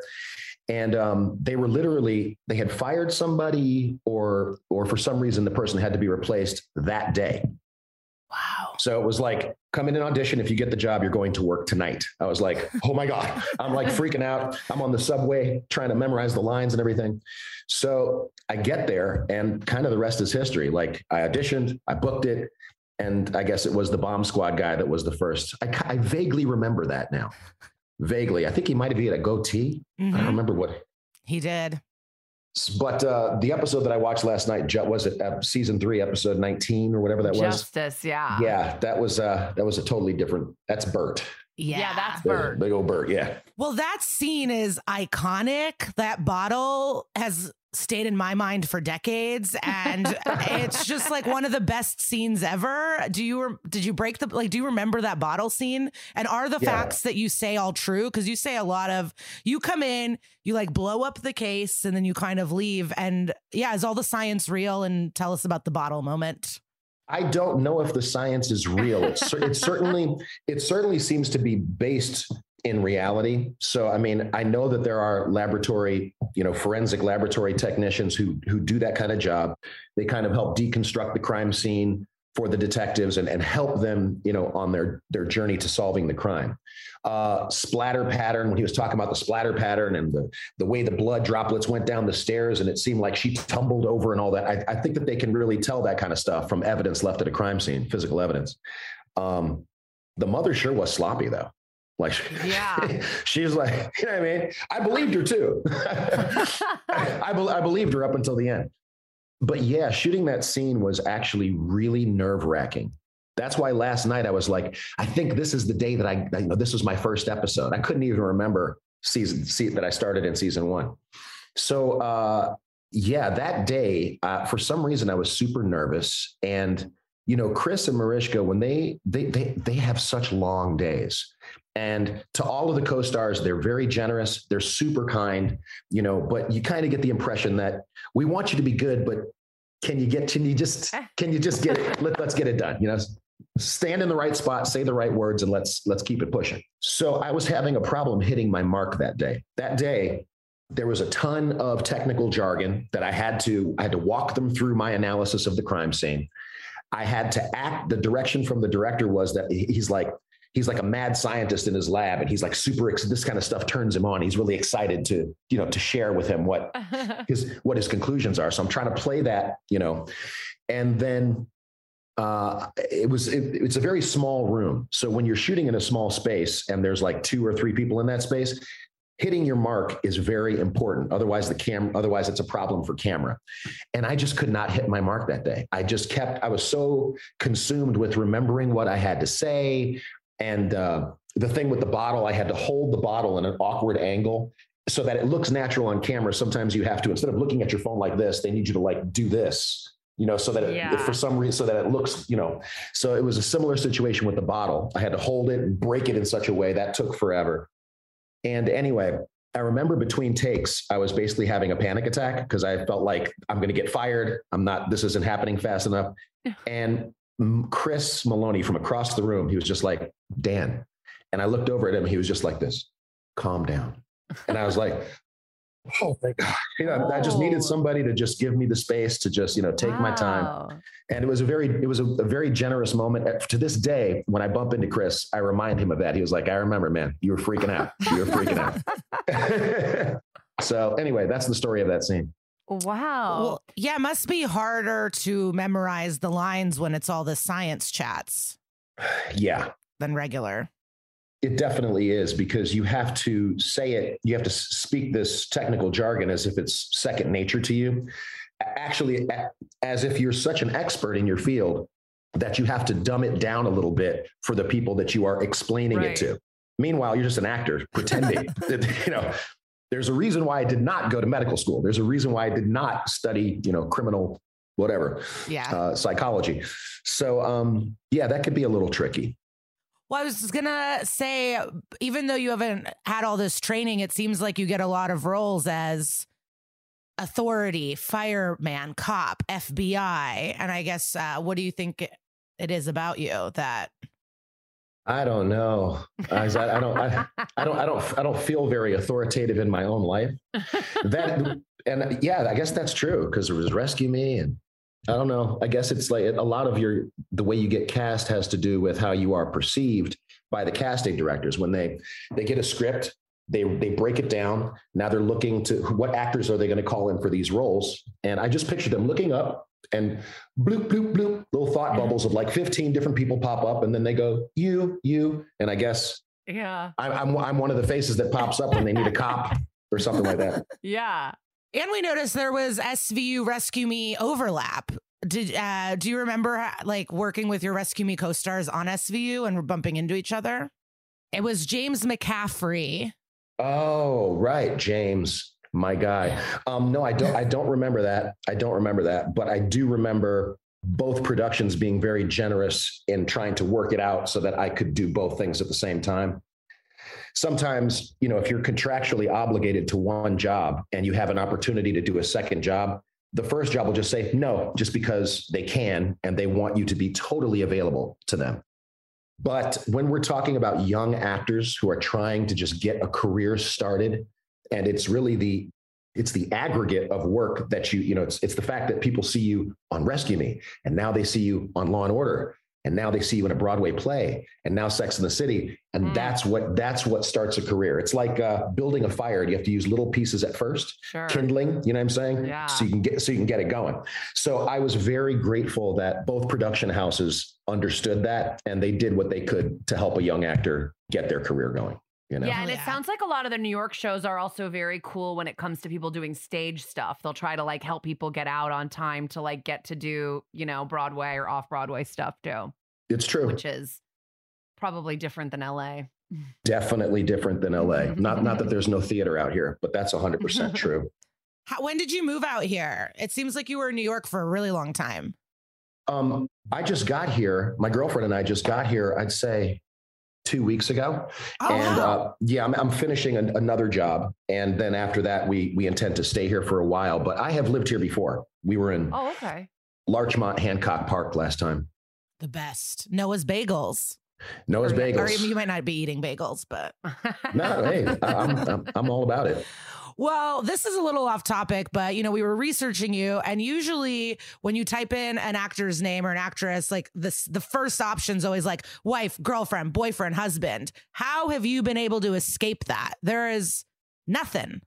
Yeah, I um. There's no dirt on you. We were trying to get some. Uh, there's some there's some random blah blah on some you know blogs in the deep web whatever you know it's pe- pe- people will say people will say whatever they want to say about you um i just at the beginning of my career anytime i had an interview i knew i made sure that it was understood that i'm happy to talk about the work i'm happy to talk about my education i'm happy to talk about all kinds of things but i'd really rather leave my personal life out of it and Yeah. even then sometimes they'll try to like so who's the lucky lady? And you know what i mean? But uh, it's I just find it, you know, the, I think the less people know, once you open that door, then it's wide open forever, and people just feel entitled Yeah. to, you know, and I don't know what the experience is like for women in Hollywood, but for men in Hollywood, if you happen to play those cards, the cards of your personal life close to your chest, uh, people will then just speculate like he's gay or you know he, he never brings anybody he's this he's that and you know I, yeah, sure i might be gay yeah, absolutely yeah, um maybe I, I it could be whatever you just let your imaginations run wild. Sure. i really don't i don't i don't really care it actually tickles me Yeah. yeah and i stay out of trouble in case you haven't noticed i stay out of trouble yes. yeah, you do. Um, well, that's good though. Um, so uh, having been on like 16 episodes of this show, you obviously worked with all the different detectives. We're getting the Meloni scoop from you, etc.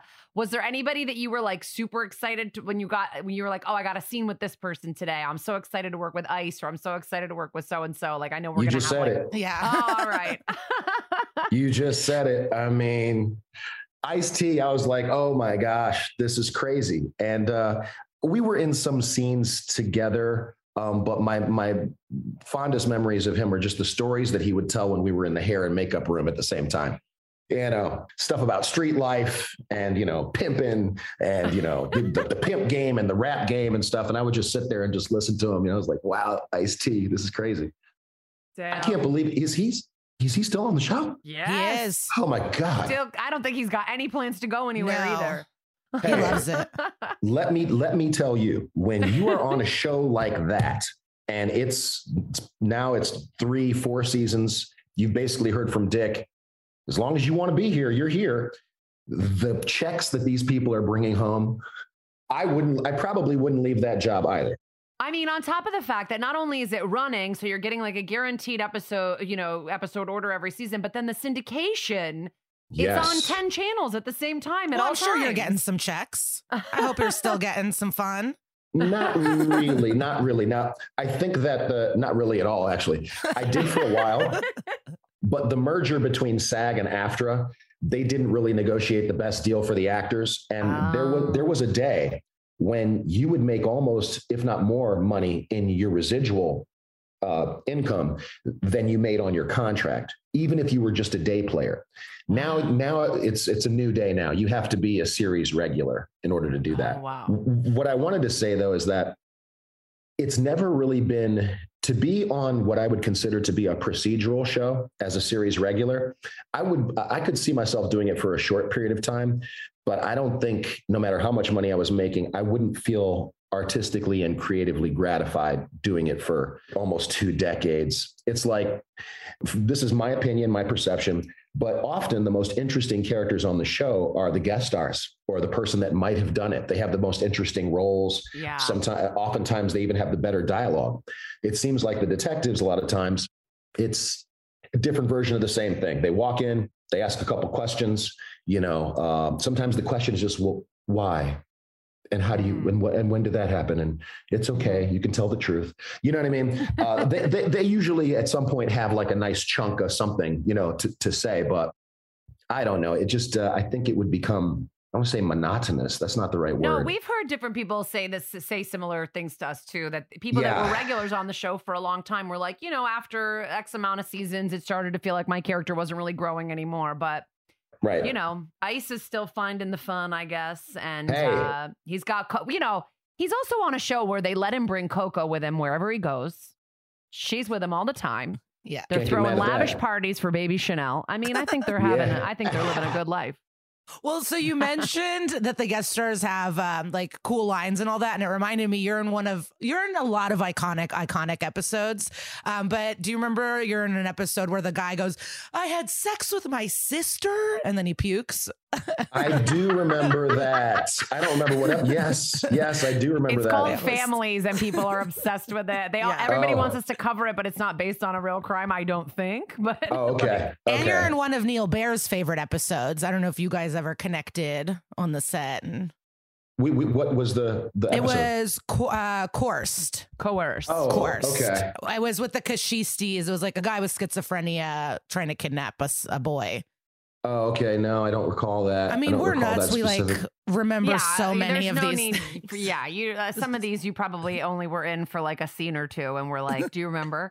Um, well, that, that was kind of like I was so grateful that that I was on for like what was it 17, 19 episodes. yeah. But it was the kind of thing where um, they made it easy. Like they would, it would be like once every three episodes or four episodes, I'd come in and do like two drive-by scenes, like Burt Trevor, Burt Trevor, you know what I'm saying? And, um, it wasn't like an every week or an everyday kind of thing. So it was easy to fit that into into the Well, other stuff I was doing. we have bad habits. Sometimes we'll ask a question and someone's like, "That was in 2002," and I don't, I don't know what you want from me. So uh, I definitely No. understand that it was. No, But you ha- you know a lot of details from that episode, Justice, and that was you know 18 years ago at least. well, so that's that's because I watched it last night, but I I haven't the seen. I haven't seen. back. Yeah, I watched it because I knew that's what we were going to talk about today, Yeah. but I haven't seen any of my work on Law and Order in a very long time. Oh, really? But in Sometimes, general, do you watch yourself? Do, what? How do you pick and choose what you watch? I mean, you were on Rescue Me for so long. Do you watch every week or specific ones, or when you just started, were you like, I got to watch with my family and let's get food? How does that work? It was uh, when well with Rescue Me, it was me, Michael Lombardi, and Steve Pasquale that were the young guys that had got cast on the show.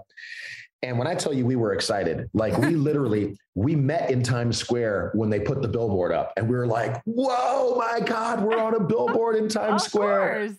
you know, we didn't then stand there and wait for people to recognize us and ask us for autographs. But um, yeah, we used to have viewing parties and we would get together at each other's cribs. And we did that for about the first one or two seasons. And then you kind of, you know, it's, I wouldn't say it's your job. You're still passionate about what you're doing, but the, the excitement kind of wore off for us and we became just more focused on the work.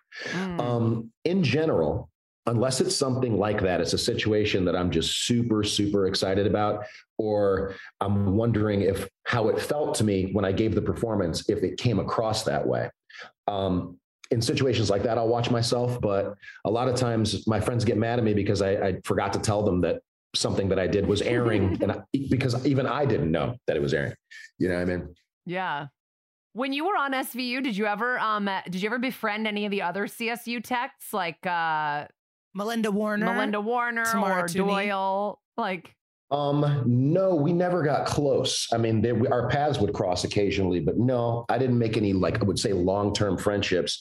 And the last person that I've seen was was Chris, was Meloni, because he cast me in this show that he did called Happy. yeah, I was gonna ask you about that.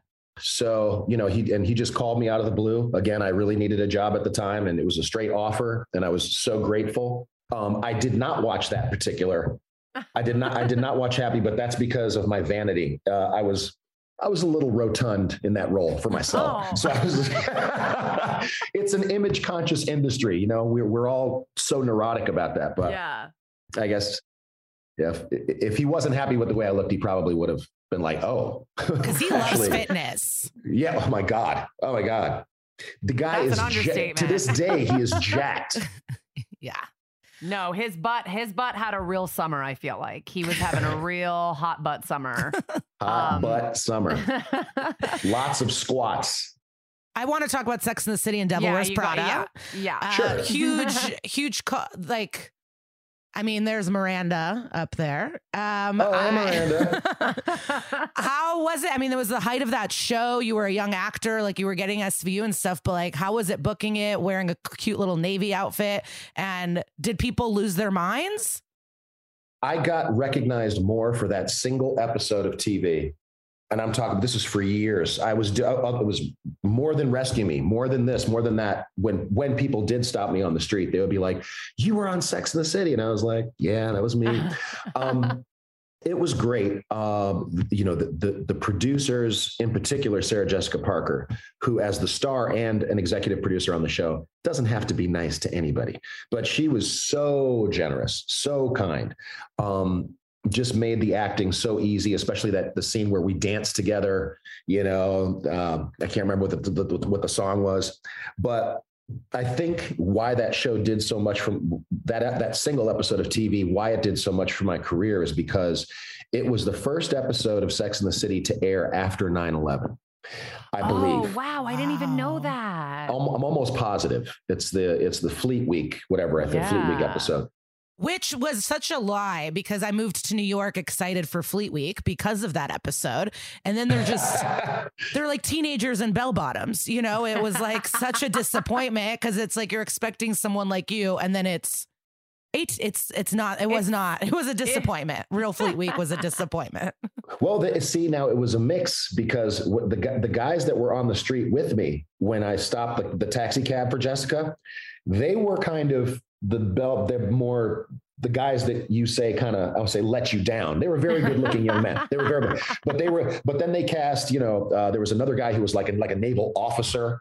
You know what I'm saying? And like Yeah. they don't go. Those guys don't go out in New York for Fleet yeah, Week. yeah, yeah. The guys that are at that level. Oh my gosh. I, I was gonna say, like, I wonder what you get recognized the most for. And I bet it's like between Devil Wears Prada and Sex in the City, just because, you know, you really stick out to women in these It's things. that you something do. that, Oh, like. Devil Wears Prada, I've seen at least 20 times. I watch it on flights all the time. It's just kind of always, and same with Sex in the City. There are shows that you, and SVU, you're kind of like, we're going to see you a Repeat. lot. You Yeah. know? Yeah, sure. Devil Wears Prada was a really good movie. Um, Yeah.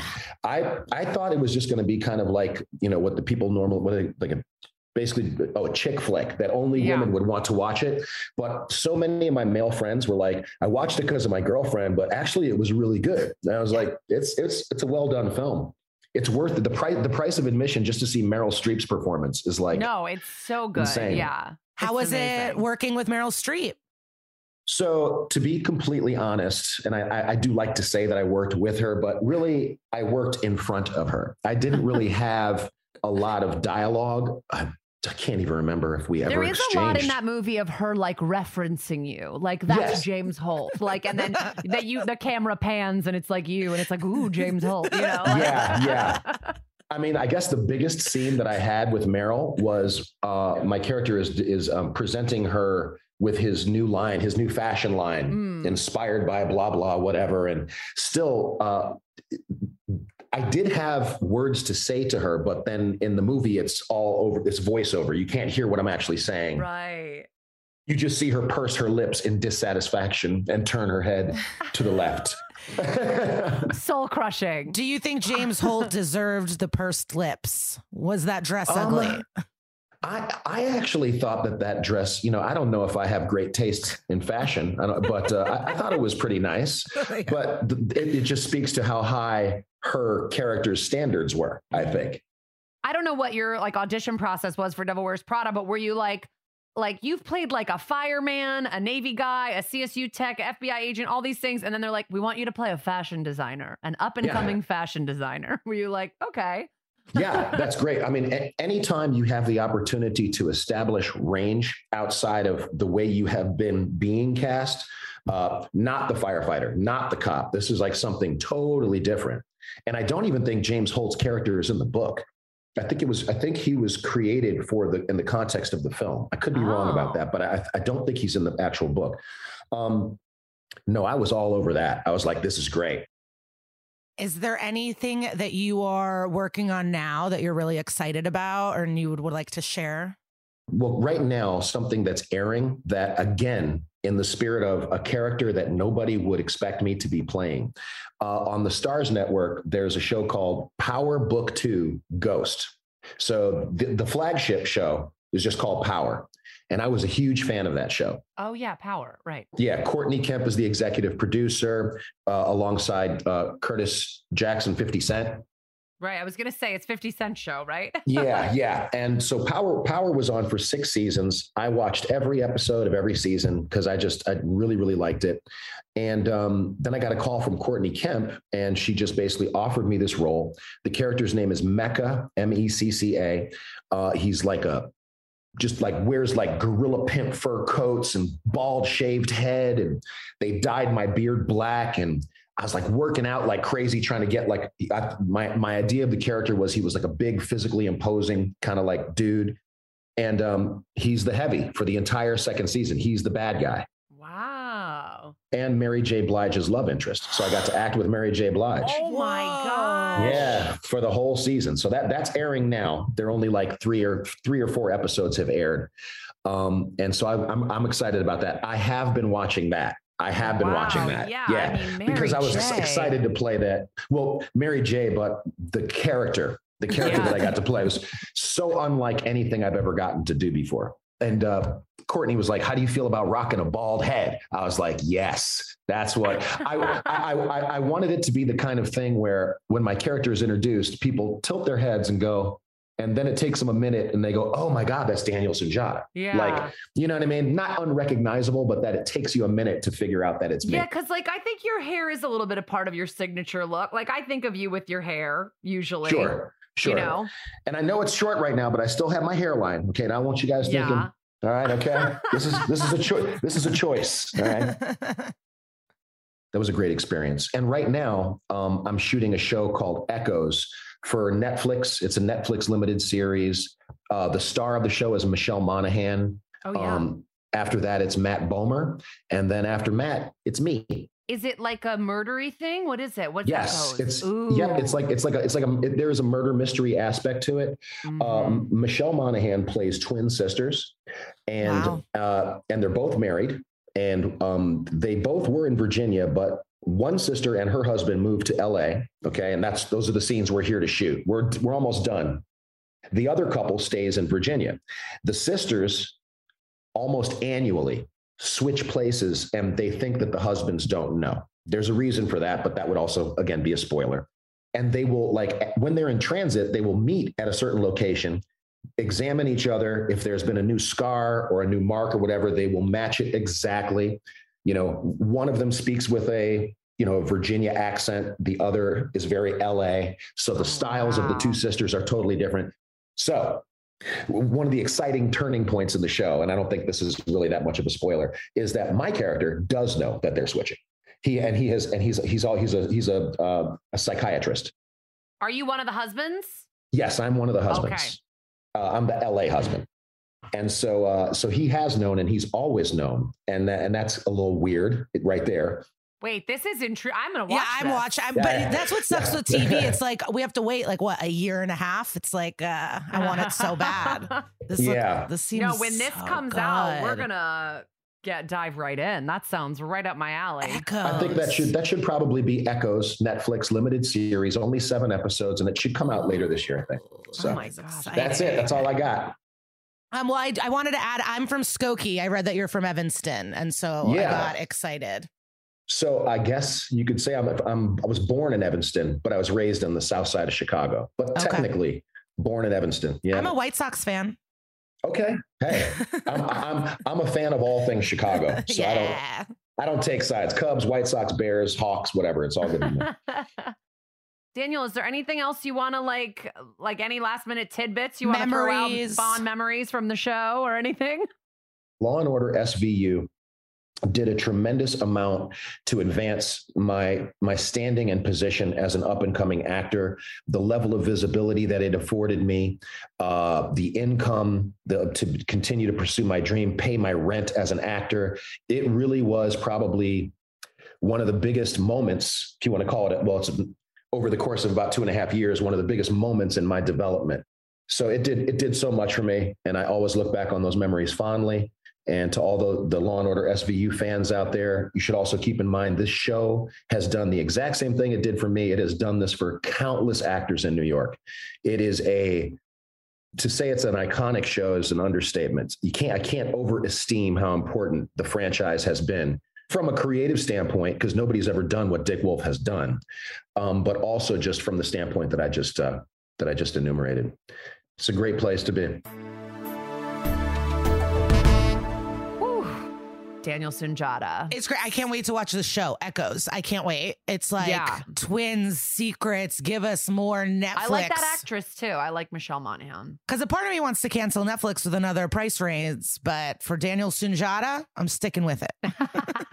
and for our careers, I guess we just have to be on fucking Yeah. Netflix all the time, all day, every day. But I'm really glad you made us do that episode, Liza, because I mean, you didn't make us, but you suggested it. And I just like, you were like, the bottle moment, the bottle moment. And I was like, do I remember this? And then when I saw the episode, I was like, oh, yeah, this episode is perfect twists and turns, like so, ugh, like crazy. Yeah, there's so many elements we love. You know, we love an expensive store moment. We Yes. love like a, a government worker being kind of shitty. Like we just like all of these things.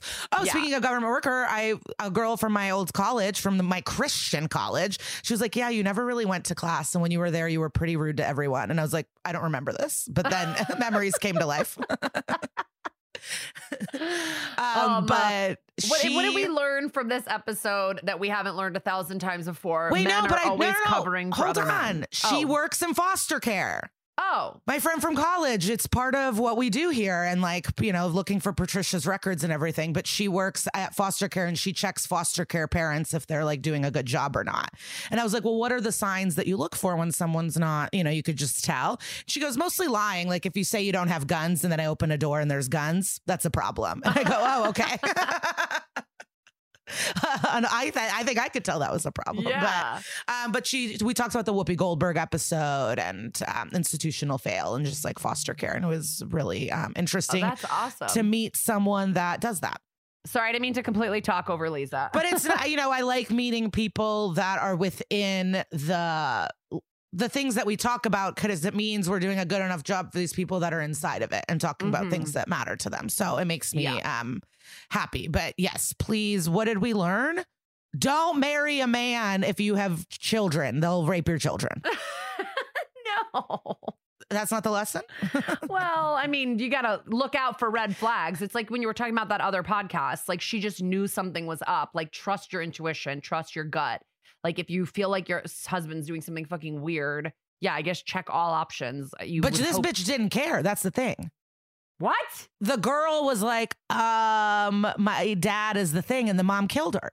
You're saying like if you get a gut instinct that this man might be harassing No, your no, I'm children. talking about the other podcast you were talking about when the woman thought that her husband was cheating and it turns out he Yeah, was yeah, yeah. taking the, the foot. That, yeah, no, I, yeah. And I also, like, what? Yeah, don't be Brooke. We learned that. Don't be Brooke. Don't like sacrifice your fucking teen daughter so you can be rich and have two kids like with him. Yes, real life, real life. I forget. Yeah, yeah. I was talking about the real one.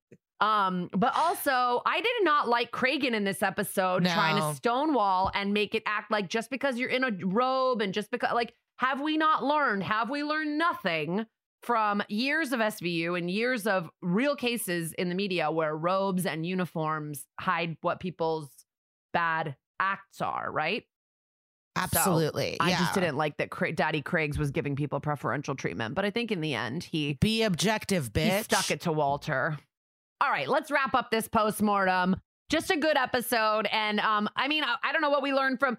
Uh, we learned that like if you're you grow up and your son is Woody Harrelson, you can literally just get away with murder five times. I mean, that guy got away with murder a lot of times. Also, you think being in the FBI or an informant or like a worker in the CIA or something is hard, but if this hillbilly could do it, what is stopping all of us from going undercover?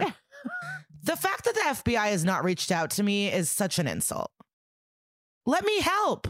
yeah, I'm Lisa willing to would help. be the most unexpected undercover operative. Right? I mean, obviously, I'm pissed you guys killed Martin Luther King, Huey P. Newton. Like, Yeah. um, I'm mad you guys killed all the Black Panthers and stuff. But I, if I need to, I'll, I'll help bring down a terrorist. yes. As long as they're what, like, I'm not gonna help you. Um, you know, cover. If, if you guys have any um any contacts within uh the CIA, FBI, NSA, uh just uh, drop us a DM or um you know hit us up on what's some NSA? kind of the National Security Association. That's like also very um secret. Okay, but I won't do anything with Homeland. Got it. she has demands. I am watching Salt Lake, and I do love the FBI thing. I just I'm on episode 12 right now. So you'd be a um, part of that homeland. You'd, you're like, if it involves a housewife, I will be involved. uh, yeah, but put me in, in a PA outfit. I'll hold a boom mic. I'll get the secrets.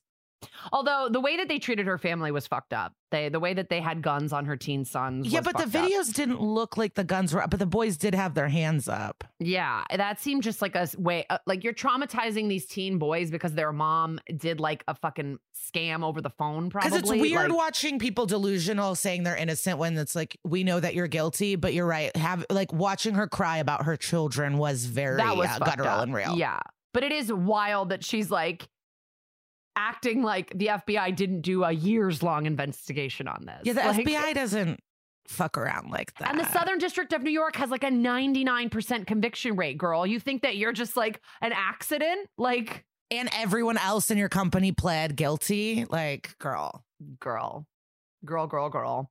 Anyway, let's get into our What Would Sister Peg Do segment this week. This is our weekly segment where we give you guys an organization, a book, an article, some kind of uh, resource to give you more info on what we talked about in today's episode. And we just were thinking about uh, poor Patricia and everything she went through. So we decided this week that we would direct you towards the American Academy of Child and Adolescent Psychiatry's Trauma and Child Abuse Resource Center. I know that's a mouthful, but it is the AACAP. So that is www.aacap.org.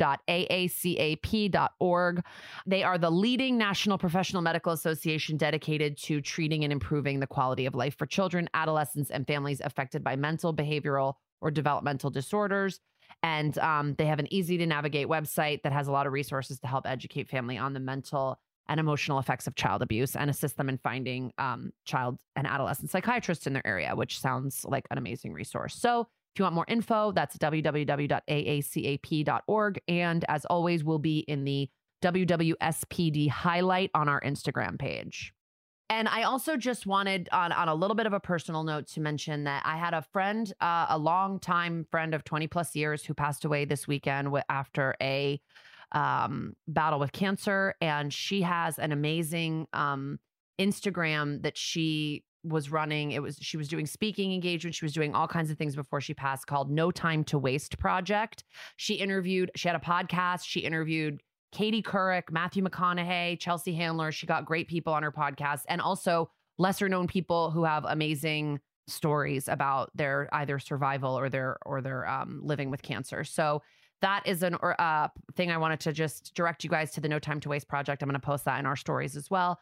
And um, she also was asking people to donate to First Descents, which is um, first underscore D E S C E N T S, um, which is a nonprofit dedicated to helping those with life threatening illness continue to thrive through the power of outdoor adventure. So if you are feeling generous, um, I'm going to donate to that in the name of my friend. And um, I hope you do too. Um, thank you, Kara. We're really all sorry to hear that. And I hope you guys are able to give this week. Um, because a lot of you wrote and said that you do listen all the way to the end of the podcast because you're obsessed with us. So thank you so much. Um, and I'm gonna switch it over to what we're gonna be doing next week in an awkward transition. But we will be watching Streetwise feel but we've been waiting for this one for a really long time. I think Streetwise has been on your requests and our hearts for a really long time. Season 9, episode 11, watch where you watch your SVUs. I refuse to tell you where. But you know, we did have again. somebody write in and say that they're sad that you won't do it because they like they like the way you say peacock. okay, I mean if someone wants to get turned on, I will not say no. like, okay. Um if you well now I'm shy. Now I'm blushing. Listen, Hulu, I can't. Next week, it's a teaser. Next week, next, next week, week when I'm not on, when I'm not nervous. Yeah. we love All right, you guys. Thank you so much for listening. See you next week.